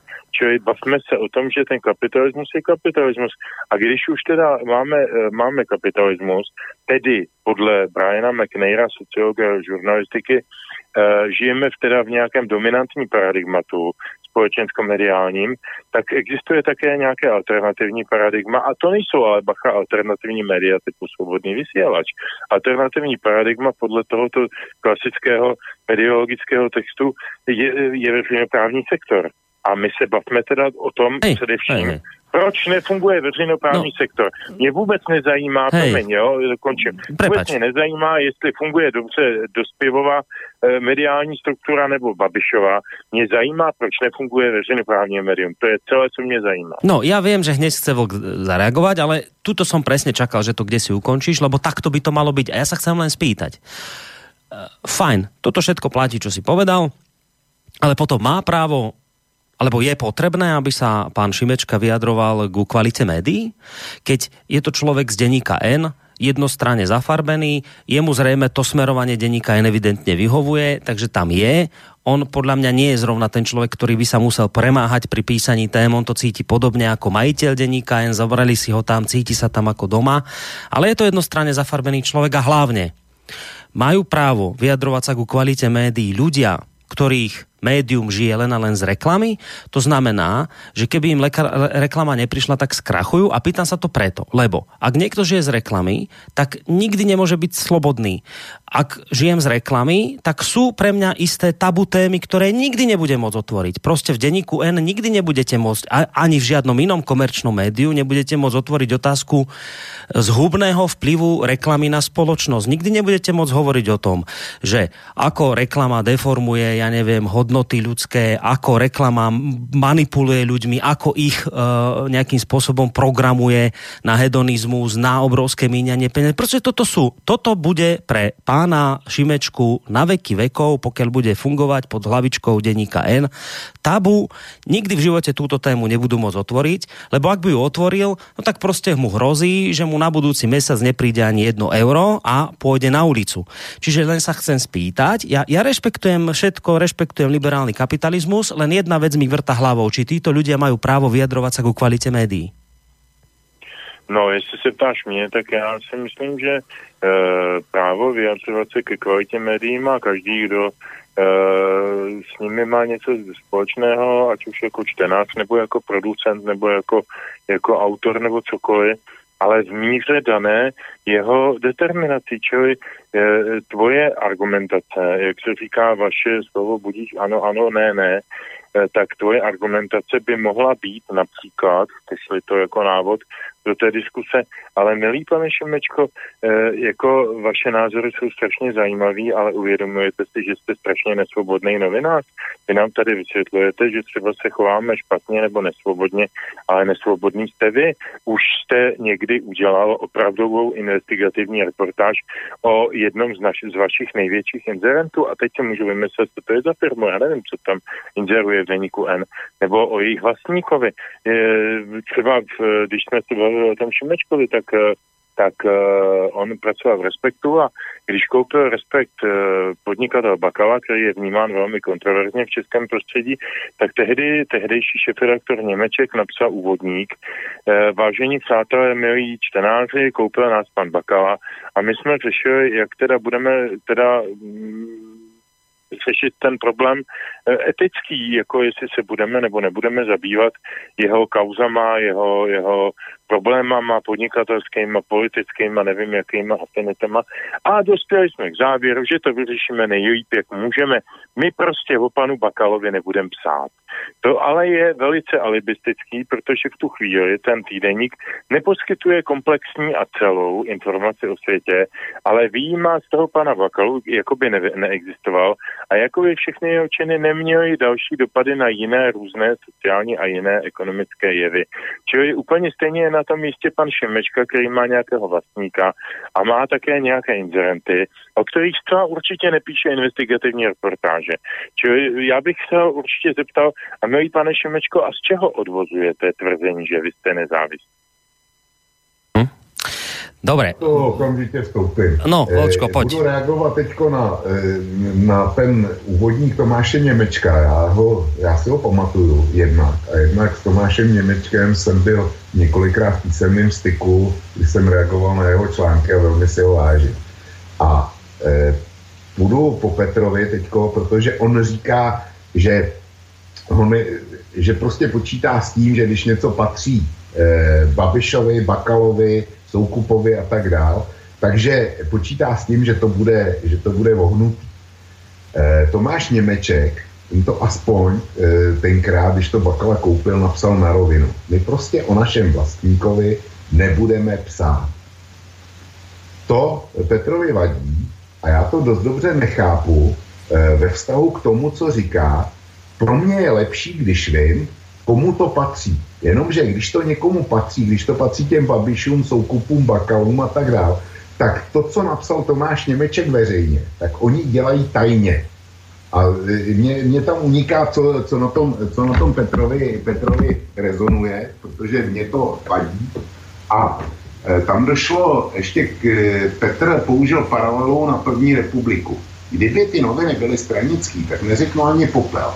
A kdyby se dělali tak, jako se dělají v Německu nebo v Anglii, podle názorových směrů, tak neřeknu taky ani popel. To je, to je prostě jasný a objektivní. Jenomže my v Čechách a zřejmě i na Slovensku máme co do, v privátním sektoru co dočinění s něčím úplně jiným. A to jsou hospodářský a politický zájmy majitelů. A to už je o něčem jiným, protože sdělovací prostředek jako takový je tady zejména proto, aby poskytoval informace. To je jeho smysl. Stejně tak jako smysl hospody je, aby e, návštěvníkovi nebo svému hostovi podle jeho objednávka dal, e, objednávky dali co nejlepší pití a jídlo. A jestliže mi někdo dává špatnou informaci, protože vlastník chce někde přijít k nějakým penězům, nebo e, ovládnout další sektor politiky nebo hospodářství, tak je to jasný faul. A je to úplně stejný, jako, jako když mi dá e, v oběd, kde maso bylo skažený a on, on ho vypral v octě, aby mi ho znova mohl dát místo toho, aby ho hodil do popelnice. To je, to je ten problém, který, čili pro mě to, ty, to cinknutý zpravodajství našich oligarchů je stejný, jako když mi někdo dá e, plesnivý maso, který předtím upravil, aby nezavánělo na talíři. To je prostě informace, e, když, když by akceptoval Petra, tak zdroj informace, které já si kupuju, nebo e, který, který dostávám za něco, za to, že strpím reklamu, e, kde, kde vydělává ten vlastní, tak mi dodává prostě propadlej, žluklej produkt. A ten, to já nikdy nemůžu akceptovat. A nemá to co dělat s tou prvorepublikovou situací nebo s tou situací, která je, která je v Německu, ve Francii, hmm. v Anglii. Jo. To je, to, tohle jsem chtěl říct. Dobre, necháme zareagovat Petra akce a potom dáme velmi, ano, velmi pesničku velmi číslo 3. Jasně, já jako v zásadě nemám problém s tím, co říká Velk. Já jen říkám, že já neoponuju to, že pan Němeček hezky otevřeně prohlásil, my jsme noviny pana Bakaly a tudíž o něm nebudem psát. Já oponuju to, že se na druhou stranu lidé z respektu eh, pasují a jsou pasováni v jiných médiích jako etalony nezávislosti, nestranosti a objektivity. To já oponuju a to mi vadí. Žádný novinář eh, v, první republice, ani v rudém právu, ani v národní politice, ani jinde, nepsal o sobě, že je nezávislý mluvčí jediné eh, objektivní a univerzální pravdy.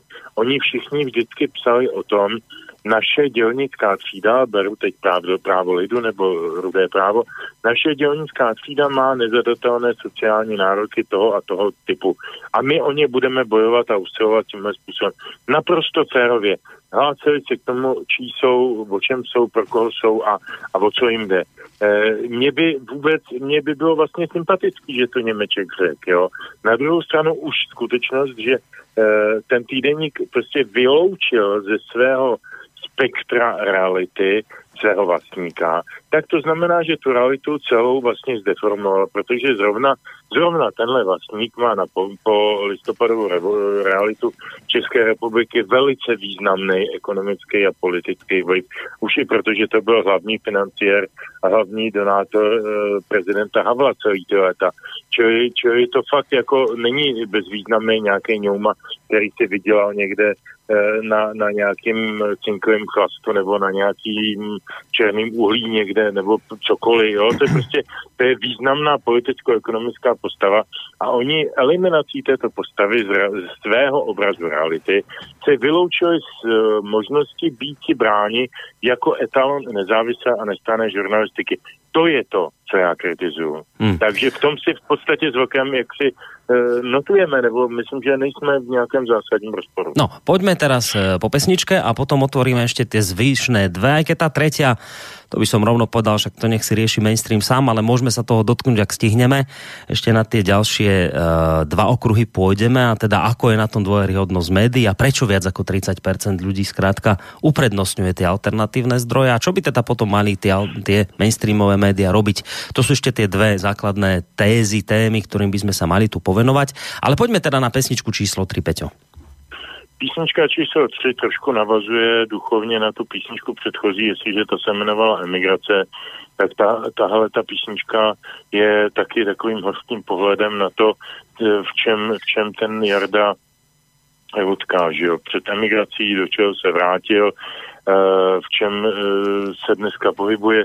Třeba je vůči tomu kritický, já jsem třeba vůči němu kritický dneska v mnoha ohledech, ale není to podstatné. Podstatné je to, že ta písnička e, sděluje určité zobecnění pohledu na e, pokřivené, možná trošku chorobné, nemocné věci kolem nás a jmenuje se samozřejmě i s trochou ironie Tady domov mám.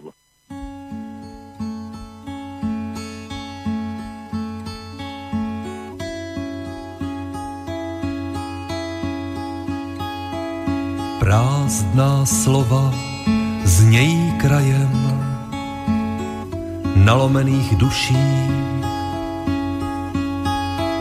Není, kdo by hlavu zvednul k hrdé otázce.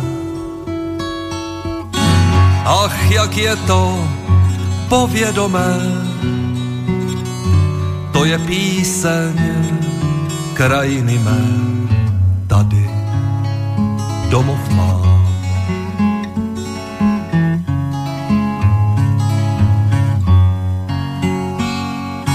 Otrok, který táhne balník pozlacených dějin.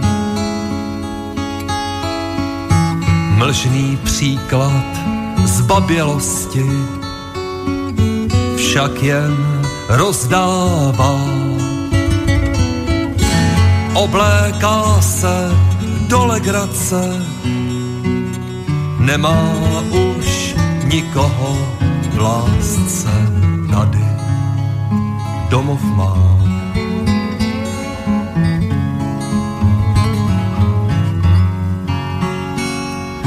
Nedostane na vybranou, odevzdal svou vůli. Jazyk nechal ladem ležet, půdu neorál. Přistoupil na ponížení, chce jenom přežít na zemi tady domov má.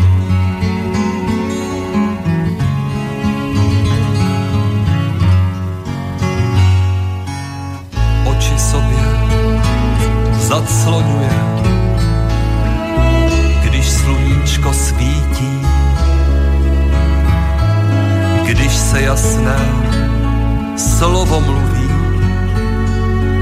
uši zacpává má strach, když se vítr zvedá, leká se deště, co padá tady. Domov má.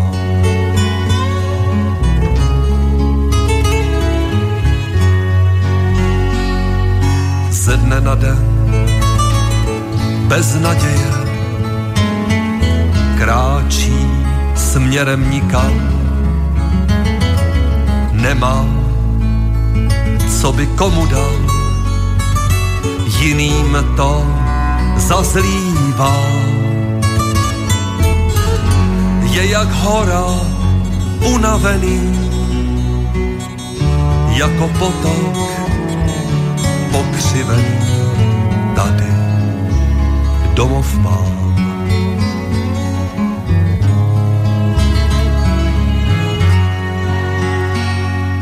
když poprvé uhodilo, už zapálil svíci.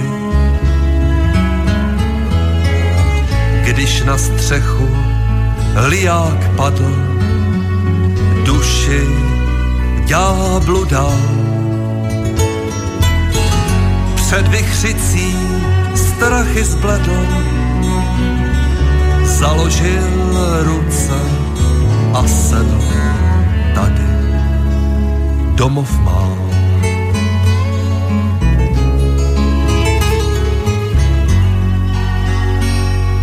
Nevím, kde mám zahnat hlad, když doma říkaj nejes.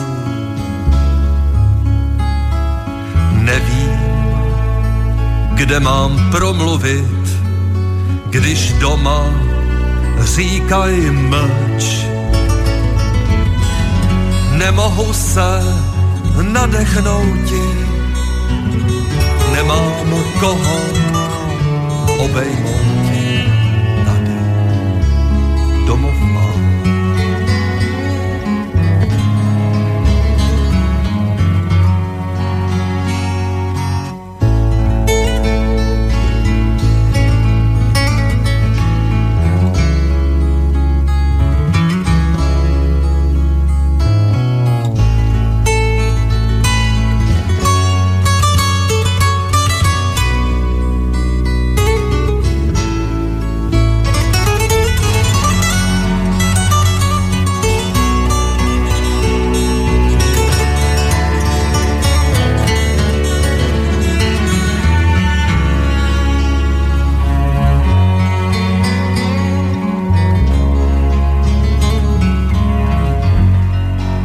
Sme sa prehúpli, vážení poslucháči, do poslednej polhodinky našej dnešnej relácie Dualog.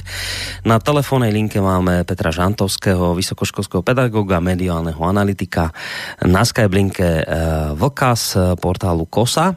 Bavíme sa na tému kvalita médií z toho dôvodu, že ja mám ísť na budúci týždeň do Slovenskej televízie na túto tému diskutovať do relácie Večera s Havranom Hostia majú byť pán Šimečka a pán Dobšinský, moderovať to má samozrejme pán Havran.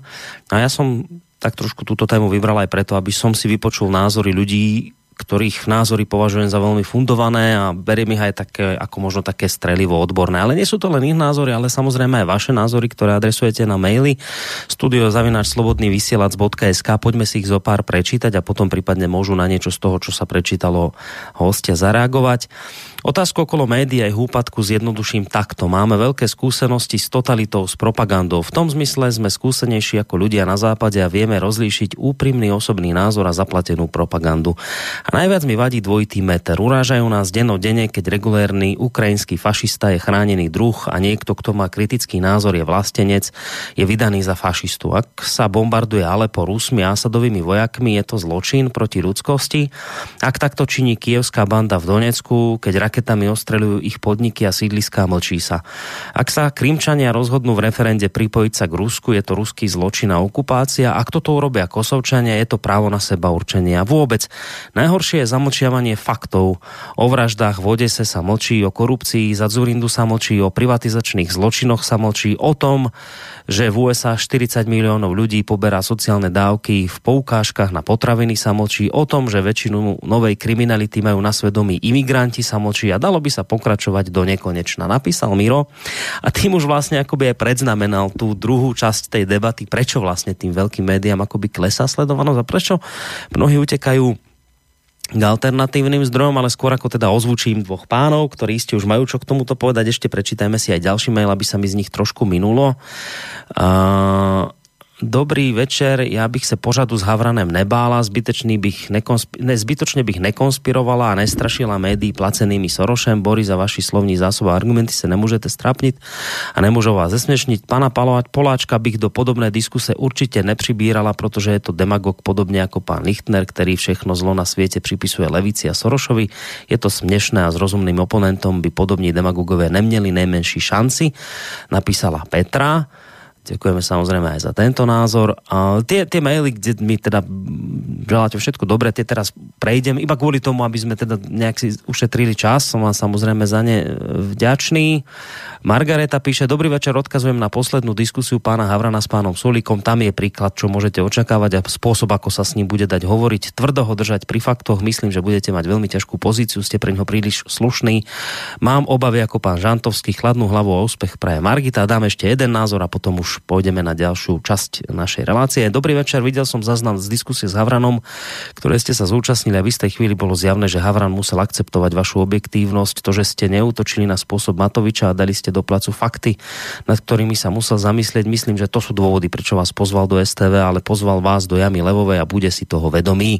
Píše Jaro, samozrejme ďakujem vám takisto za tento názor. No a poďme sa mi, jednak ak teda chcete zareagovať e, na tieto maily, možno aj na ten, čo napísal uh, posluchač ten prvý mail, ktorý som čítal. Samozrejme môžete, ale poďme sa už tak aj možno reakciou cez ten mail posunúť k tej ďalšej časti, ktorú, ktorá je veľmi dôležitá, kde sa vlastne STV chce pýtať, alebo teda v rámci relácie Večera s Havranom by sa mal moderátor spýtať, čo to vlastne je, prečo Prečo tá dôvera v tie veľké médiá jednoducho klesá? Kde robia chybu? V čom je tá chyba, že jednoducho im klesá dôvera? A prečo naopak ľudia dnes majú tendenciu akoby utekať k, k alternatívnym médiám? Podľa tej štatistiky, ktorú vyťahli, oni už 30% Slovákov uprednostňuje tento druh, teda ten druh alternatívnych médií. Takže tá otázka znie, že ako ju oni nastavili, ako je na tom dôveryhodnosť médií, prečo viac ako 30% Slovákov uprednostní alternatívne médiá, ktoré sú často označované za šírenie nekvalitných povier. Uh, tu predošlú diskusiu končil Petr Žantovský, tak teraz zámerne skús ty, Vočko, začať. Já se vrátím k těm čtyřem mailům. E, v podstatě na tu tvoji otázku přímo odpověděl posluchač Miro já, chci, já to nebudu dlouho rozebírat, ty čtyři maily, ale podepisu každý jeden z nich. Jo? To je prostě, kdybych to měl e, na to odpovídat v detailu, tak e, řeknu to tež, co bylo v těch čtyřech mailech a hmm. z mého hlediska se pisatelky a pisatele trefili. A přidám ještě jednu větu. Borisy, pokud jejich záměrem je skutečně získat e, některé e, některá procenta z těch, kteří přešli od mainstreamu informačně k alternativní, tak jim nezbyde nic jiného, než s tebou hrát poctivou hru, protože jinak televize to všichni uvidí A všichni, prostě ty alternativní, eh, ty budou velmi dávat pozor na to, jestli, jestli vůči tobě se dopustí Havran a spol nějakého faulu, nebo jestli budou hrát poctivě. Pokud budou hrát poctivě, mají šanci, že jim někdo z těch, kteří odpadli, začnou věřit. Pokud Havran bude postupovat tak, jako v tom prvním případě, tak eh, nejenom, že nikoho nedostanou eh, na zpátek, ale ještě další ztratí. No, to je tolik. Ešte ťa predsa len trošku vrátim. Miro spomínal hlavne, čo mu najviac vadí? Uh, dvojaké metre, spomínal presne. Ukrajinu versus Sýria. Toto sú tie dôvody, ako vystihol to presne, že toto sú tie dôvody, presne. pre ktoré jednoducho ľudia končia s, s, s, s tými veľkými médiami a odchádzajú inde, lebo prostě toto už nie sú schopní akoby ďalej tolerovať, prehliadať, už prostě toto vidia celkom jasně, že jako toto je ten základný problém. No, mají možnost si to ověřit. Dneska, dneska díky, díky novým technologiím jsme někde jinde, než jsme byli před těmi osmi lety. Proto jsem říkal, před osmi lety by to nebylo možné. Dneska to možný je, protože máš specializovaný e, portály. Mimochodem byli jsme ve spojení o tom, že jeden, jeden z těch specializovaných portálu konkrétně na e, vojenský konflikty po celém světě. Vypadal, že přejde k vám na web, nakonec, nakonec zůstali tam, kde jsou, ale e, to je specializovaný portál, který dává detailní zpravodajství o všech možných konfliktech, který dneska hýbou světem. A e, jsou, tam, jsou tam hodinové reportáže, e, to, jak se, jak se ten konflikt vyvíjí v Sýrii, e, v Iráku, e, na Ukrajině, prostě kde si vzpomeneš je to, je to přesně, je to mm, zpravodajství je daleko přesnější a rychlejší, než může mít jakýkoliv mainstream. To oni to nejsou schopni obsáhnout. Čili ten, kdo hledá informace, ten si je najde a porovná s tím, co mu mainstream předvádí a vychází z toho ten dvojí metr. Miro to popsal naprosto dokonale. Mm. Jo? Dobre, ideme ešte zistiť možno, či nám k tomu ešte niečo dodá Petr Žantovský, ktorý je na telefóne. Tak určitě dodám něco jiného trošku. Hmm. Já si myslím, že jsou dvě skupiny mediálního publika. Jedna skupina, jedna skupina je ta, o které mluvil Vlk, to znamená lidé, kteří se cíleně zajímají o informace, kteří jsou občansky nějak eh, jaksi uh, fundovaní nebo orientovaní a chtějí prostě vědět, co se kolem nich děje a pro tyhle lidi platí, že ztratili důvěru v mainstreamová média, protože jednoduše a prostě jim zjistili, že jim tam média lžou. Nebo zamlčují část pravdy, nebo neříkají celou pravdu, nebo neříkají jiné věci, než které jsou pravda. A uh, ono, budovat si důvěru, to je jako v biznesu, je to stejný. V biznesu si buduješ důvěru velmi, velmi dlouho, uh, aby si získal svoje zákazníky, ale potom dáš jednou špatný, eh, špatnou slivovici a naliješ do ní nějaký sajrajt a hmm. ztratíš tu důvěru během vteřiny a je po tobě, jako podnikatelsky. V médiích to platí velmi podobně a myslím si, že lidé jsou dokonce ještě mnohem trpělivější a, a, a přátelštější, než si, než si média vůbec zaslouží a dali médiím, těm standardním médiím strašnou porci času, aby eh, se sebou něco začalo dělat. A to, že e, nedělají, je vede to, to publikum, to takové to zasvěcenější publikum, k tomu, že si vyhledává cíleně informace jinde, zejména na tom internetu. Tak to je jedna část. A pak je druhá část. A tu, na tu se stále a soustavně zapomíná. A to je publikum e, necílené, ne, ne, e, řekněme, ne, ne orientované to, není, to nejsou lidé, kteří si každý ráno otevřou parlamentní listy, první zprávy, hlavné zprávy SK a nějaký další weby, eh, který, eh, na kterých hledají svoje eh, pevné body, kterých se drží potom ve svém nějakém jako vytváření názoru.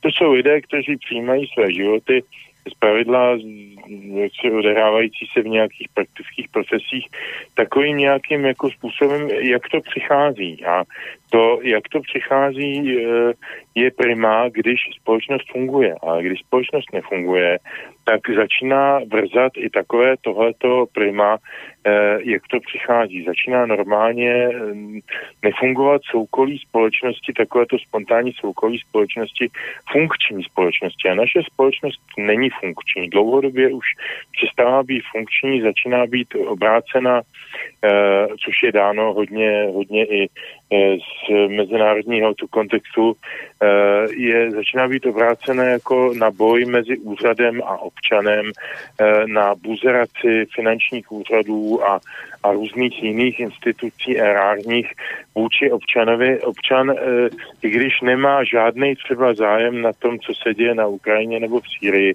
tak má určitě zájem na tom, jaký platí daně, komu, proč, jak. Eh, umí si spočítat, když se dozví v novinách nebo jinde, že státní sektor dostane přidáno 18% a on jako, jako ten člověk v autodílně, který tam šroubuje kola, eh, vydělává asi tak čtvrtinu toho, co ten pitomý úředník, jenom protože tam štempluje papíry dvě hodiny denně, pak jde na oběd a pak má, pak má poradu o tom, jak má lépe štemplovat papíry.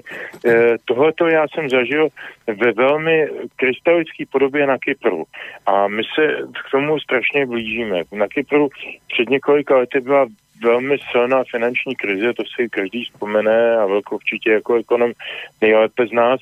A ta byla způsobena mimo jiné tím, že státní sektor a státní úředníci dostávali až v průměru pětinásobek průměr jejich příjmů byl pětinásobkem příjmu lidí v soukromém sektoru.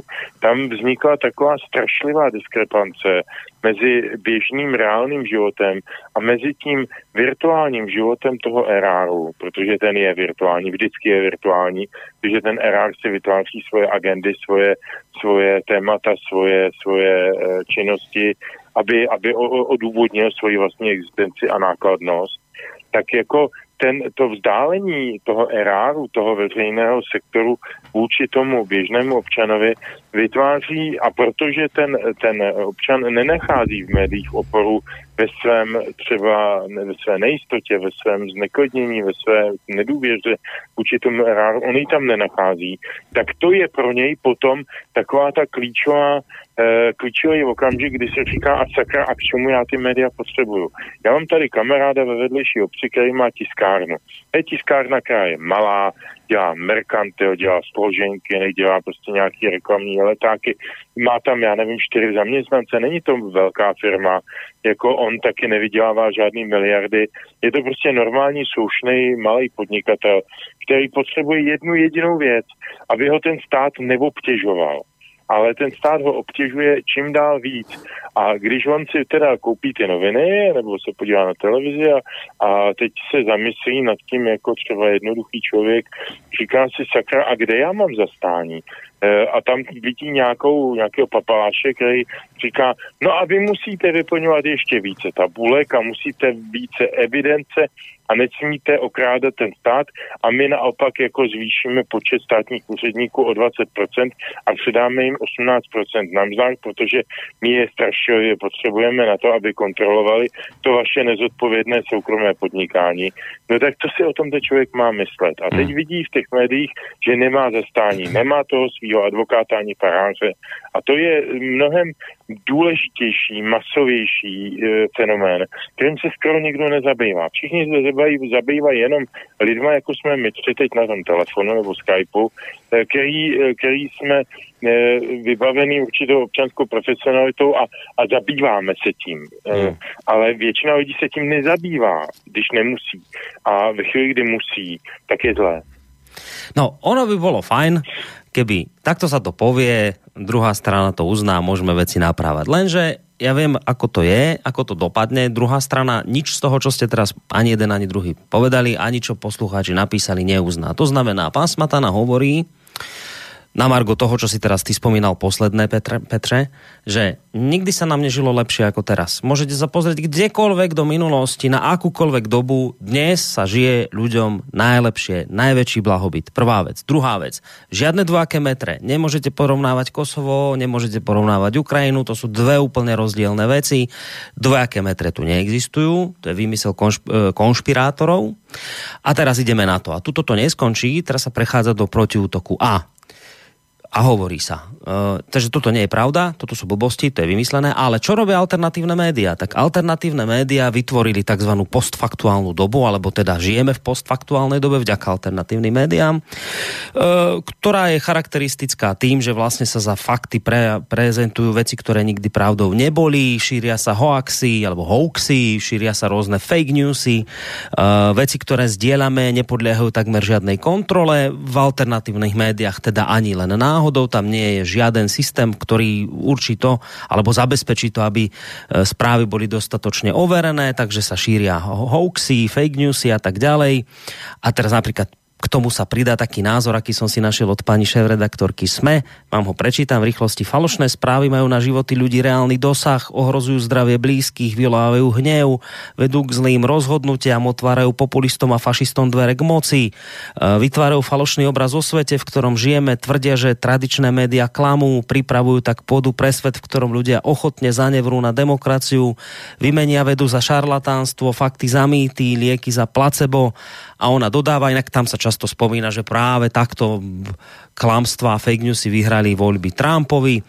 No a tam sa to potom ukončí, alebo ona to ukončuje konštatovaním, že ak ľudia strátia vášeň pre pravdu, ktorá je podložená poznaním a faktami, tak vstúpime do obdobia klamstiev a temnoty a za takýto návrat do minulosti spoločnosť draho zaplatí. Čiže toto je odpoveď mainstreamu, toto je odpoveď či už komerčných médií alebo verejnoprávnych na to, čo ste teraz povedali. Nie, to nie je tak, ako vy tvrdíte, to presne naopak.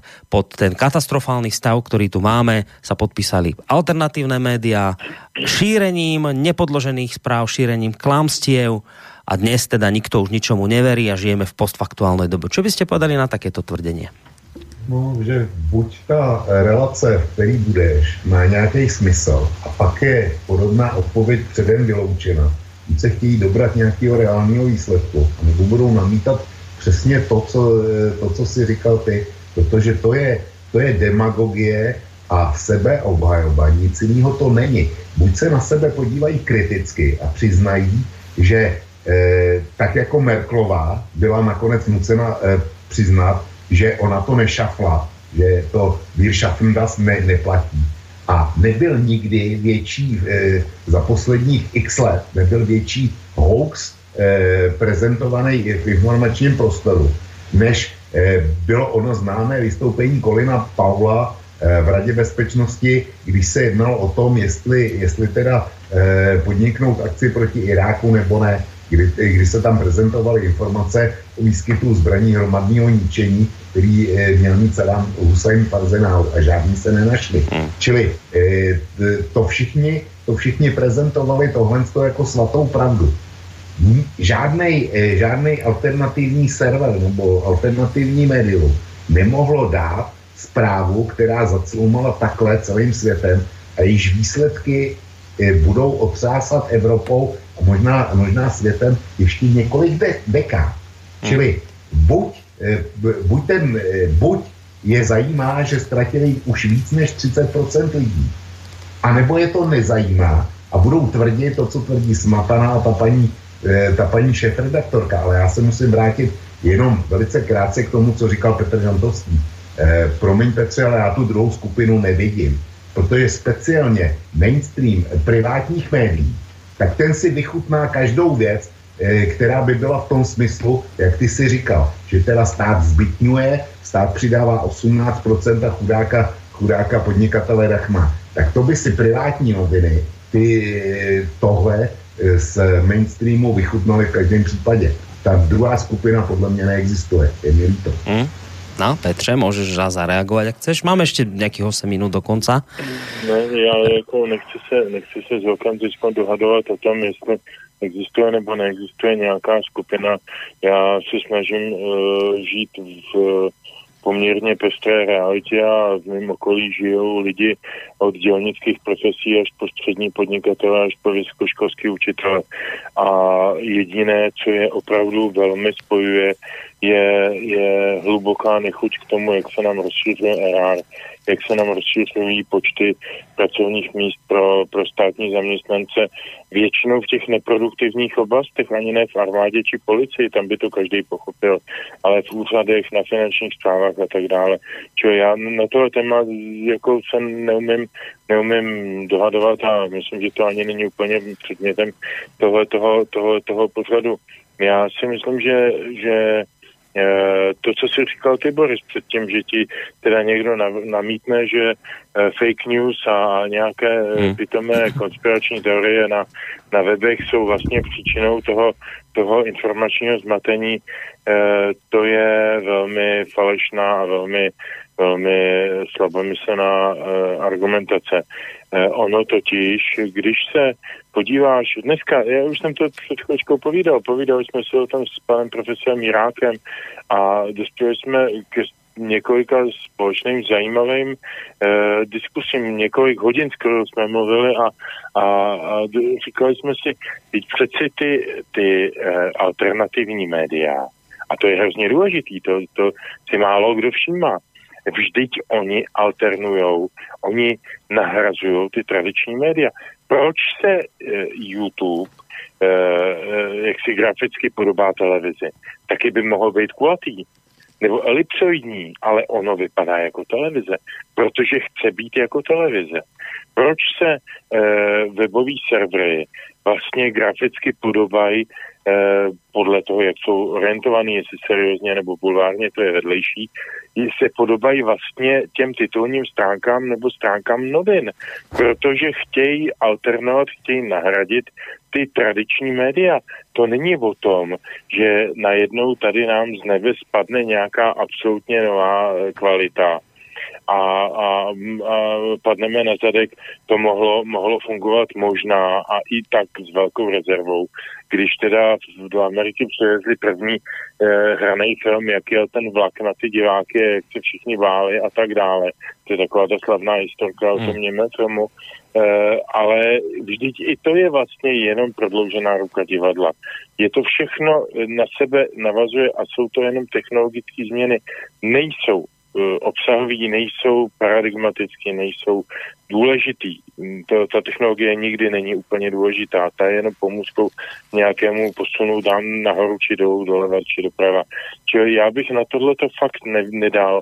Já si myslím, že člověk má intuitivně potřebu e, na různých úrovních svého života, ať je dělník, nebo ať je podnikatel, nebo ať je cokoliv, Eh, tak má potřebu získávat informace. Nějaké informace, které potřebuje o fotbale, o politice, o pivu, o čemkoliv, o ženské. Jsou to informace. A tady jsou na světě od toho nějaké zdroje informací, které je mají distribuovat a měly by eh, podle představy a podle jakési poptávky toho běžného, běžného konzumenta by měly e, ty informace distribuovat pokud možno věrohodně. A podstatná, podstatný problém je, že nastal otazník nad tím slovem věrohodně. Proto se v podstatě vytvářejí noví. A teď já se nebavím o tom, jestli jsou věrohodnější, lepší, dokonalejší, méně vylhaný, méně manipulativní, to je vedlejší. Ale jsou to alternativní média, který ve svých podstatných věcech, dokonce i vizuálních, kopírují nebo následují ta původní tradiční média, z níž byla odvozená nebo inspirována. A snaží se nahrazovat jejich nedokonalost třeba i jinou nedokonalostí. To je vedlejší. Ale pokud se teda bavíme o tom, že jsme v liberálním kapitalismu, tak nechme ty dvoje média vedle sebe existovat ve standardním e, spravedlivém konkurenčním e, stavu a nesnažme se jedny nebo druhé uh, vymístit, zlikvidovat, očernit, uh, pošpinit, říct ty o nich, že jsou prostě jako taková či onaká propagandistická, uh, nepřátelská. To je všechno jenom zástěr, zástěrka pro naše vlastně neschopnost hmm. obhájit vlastní pravdu. Uh, pojďme nechat ten volný trh. A teda úplně, úplně úplná poslední poznámka. Mě samozřejmě strašně baví, když se bavíme o, o kategorii volného trhu a volného kapitalistické soutěže a moderuje to Mišo Havran, který je anarchista, nebo aspoň býval tak eh, a pokud vím, tak to býval velký nepřítel eh, čehokoliv kapitalistického, tak já jsem moc zvědavý na to, jak ten pořád Boris dopadne. No, to jsem a já. A... Borisko, ještě no. jedno drobný podotknutí. No. Kdyby mi tohle řekla eh, paní šéf-redaktorka, že alternativa neověřuje spousta hlasů, tak bych jí řekl, podívejte se, paní, paní šéf-redaktorko, nevím, kolik máte rozpočet vy roční, mm. ale my děláme hodinu vysílání někde mezi 10 a 11 eury. To, se, to je to, co my si můžeme dovolit. A e, je, jestliže máme takovýhle hodinový rozpočet na naše vysílání, tak je předem jasný, jak jsme limitovaní ve všech, ve všech možnostech, včetně teda hmm. editorské práce, ověřování a tak dále. Děláme, co může. No, já jsem si právě toto pozeral z tohto důvodu, že toto je naozaj dobrý argument. E, slovenská televízia má rozpočet na rok, ak mám dobré to číslo, kde som to zachytil, 78 miliónov. No tak e, eur. 78 e, miliónov oproti... dva programy. To je na tie dva. A my máme, ja som to rátal, no tak keby sa vždy vyzbieralo 8, ako sa vždy nevyzbiera, ale keby sa vždy každý mesiac vyzbieralo 8 tisíc potrebných na chod tohto rádia, tak máme na rok necelých okolo 96 tisíc eur.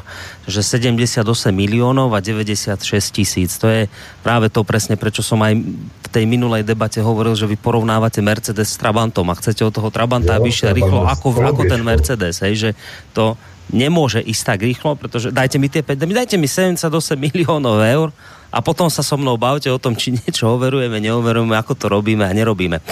V každom prípade obidvom vám veľmi pekne ďakujem. Ja si myslím, že nejaké to odborné strelivo bude.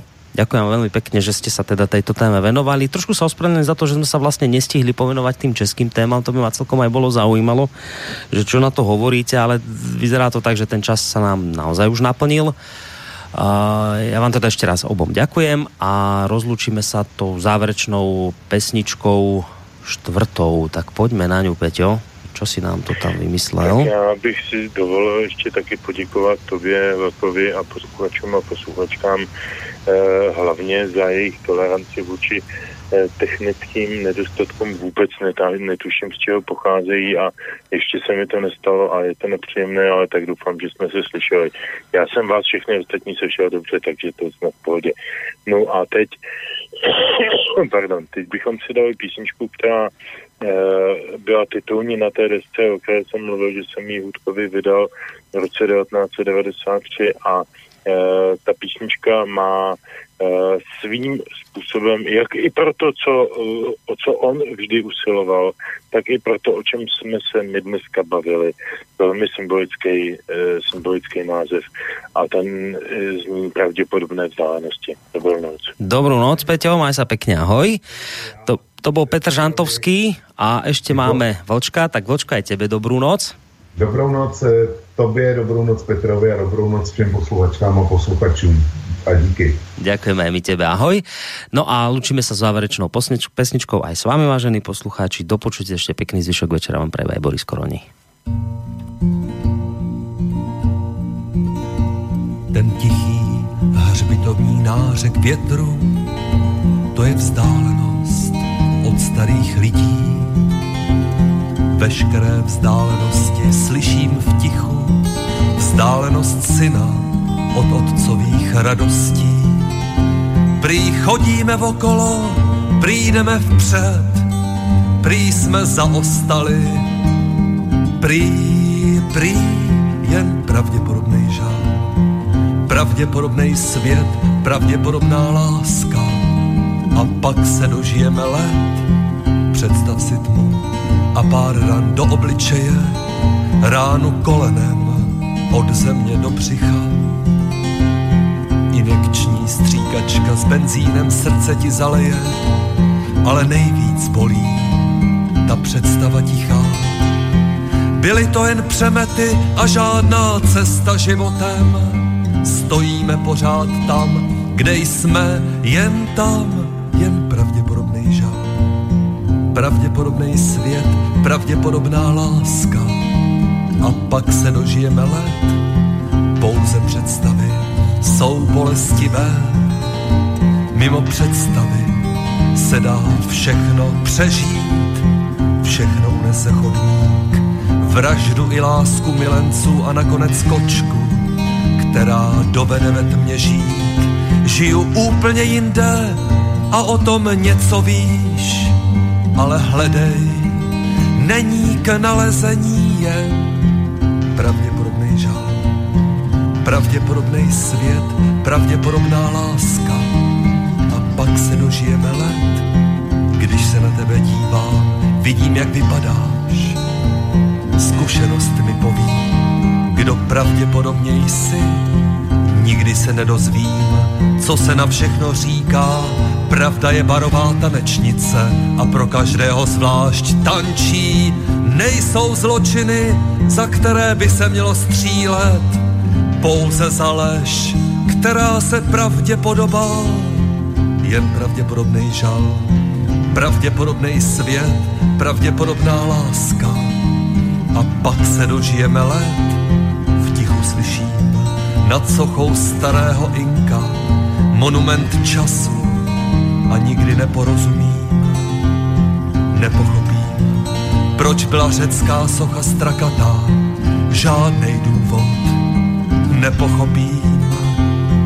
Pravděpodobně mělo to důvod, někdy nervy i slovo nevydrží jen pravděpodobný svět, pravděpodobnou lásku a pak se dožijeme let. V tom tichu slyšíš všechny kroky vrahů, milenců a bláznů a jak je svět velký, to si sám určíš. Umřeš a narodíš se jen za svou osobu, na to zapomenout nesmíš. Je pouze ticho a v něm slyším pravděpodobné vzdálenosti, ale hledej, není k nalezení jen pravděpodobný žal, pravděpodobný svět, pravděpodobná láska. A pak se dožijeme let, ostrý vzduch, ostré slunce, ostré hory, strmé skály a květiny. Kdo je ještě jednou uvidí, snění tibetských mnichů, chrám Einsteinových myšlenek smělých, anebo bača s ovcemi. Každá výhra je zároveň prohra. Po každý konec zvítězí je pravděpodobný žal, pravděpodobný svět, pravděpodobná láska. A pak se dožijeme let, křesťané, prostřeli ubrus svědomí, k stáru je to ubrus, z nejhorší špeluňky, jen vidím ze svého místa, že mi nikdo nerozumí a že pravděpodobně slunce zapadá za hory. A co je vesmír, snad jenom ta chvíle, kdy se člověk do propasti řítí, jen pravděpodobný žal, pravděpodobný svět, pravděpodobná láska a pak se dožijeme let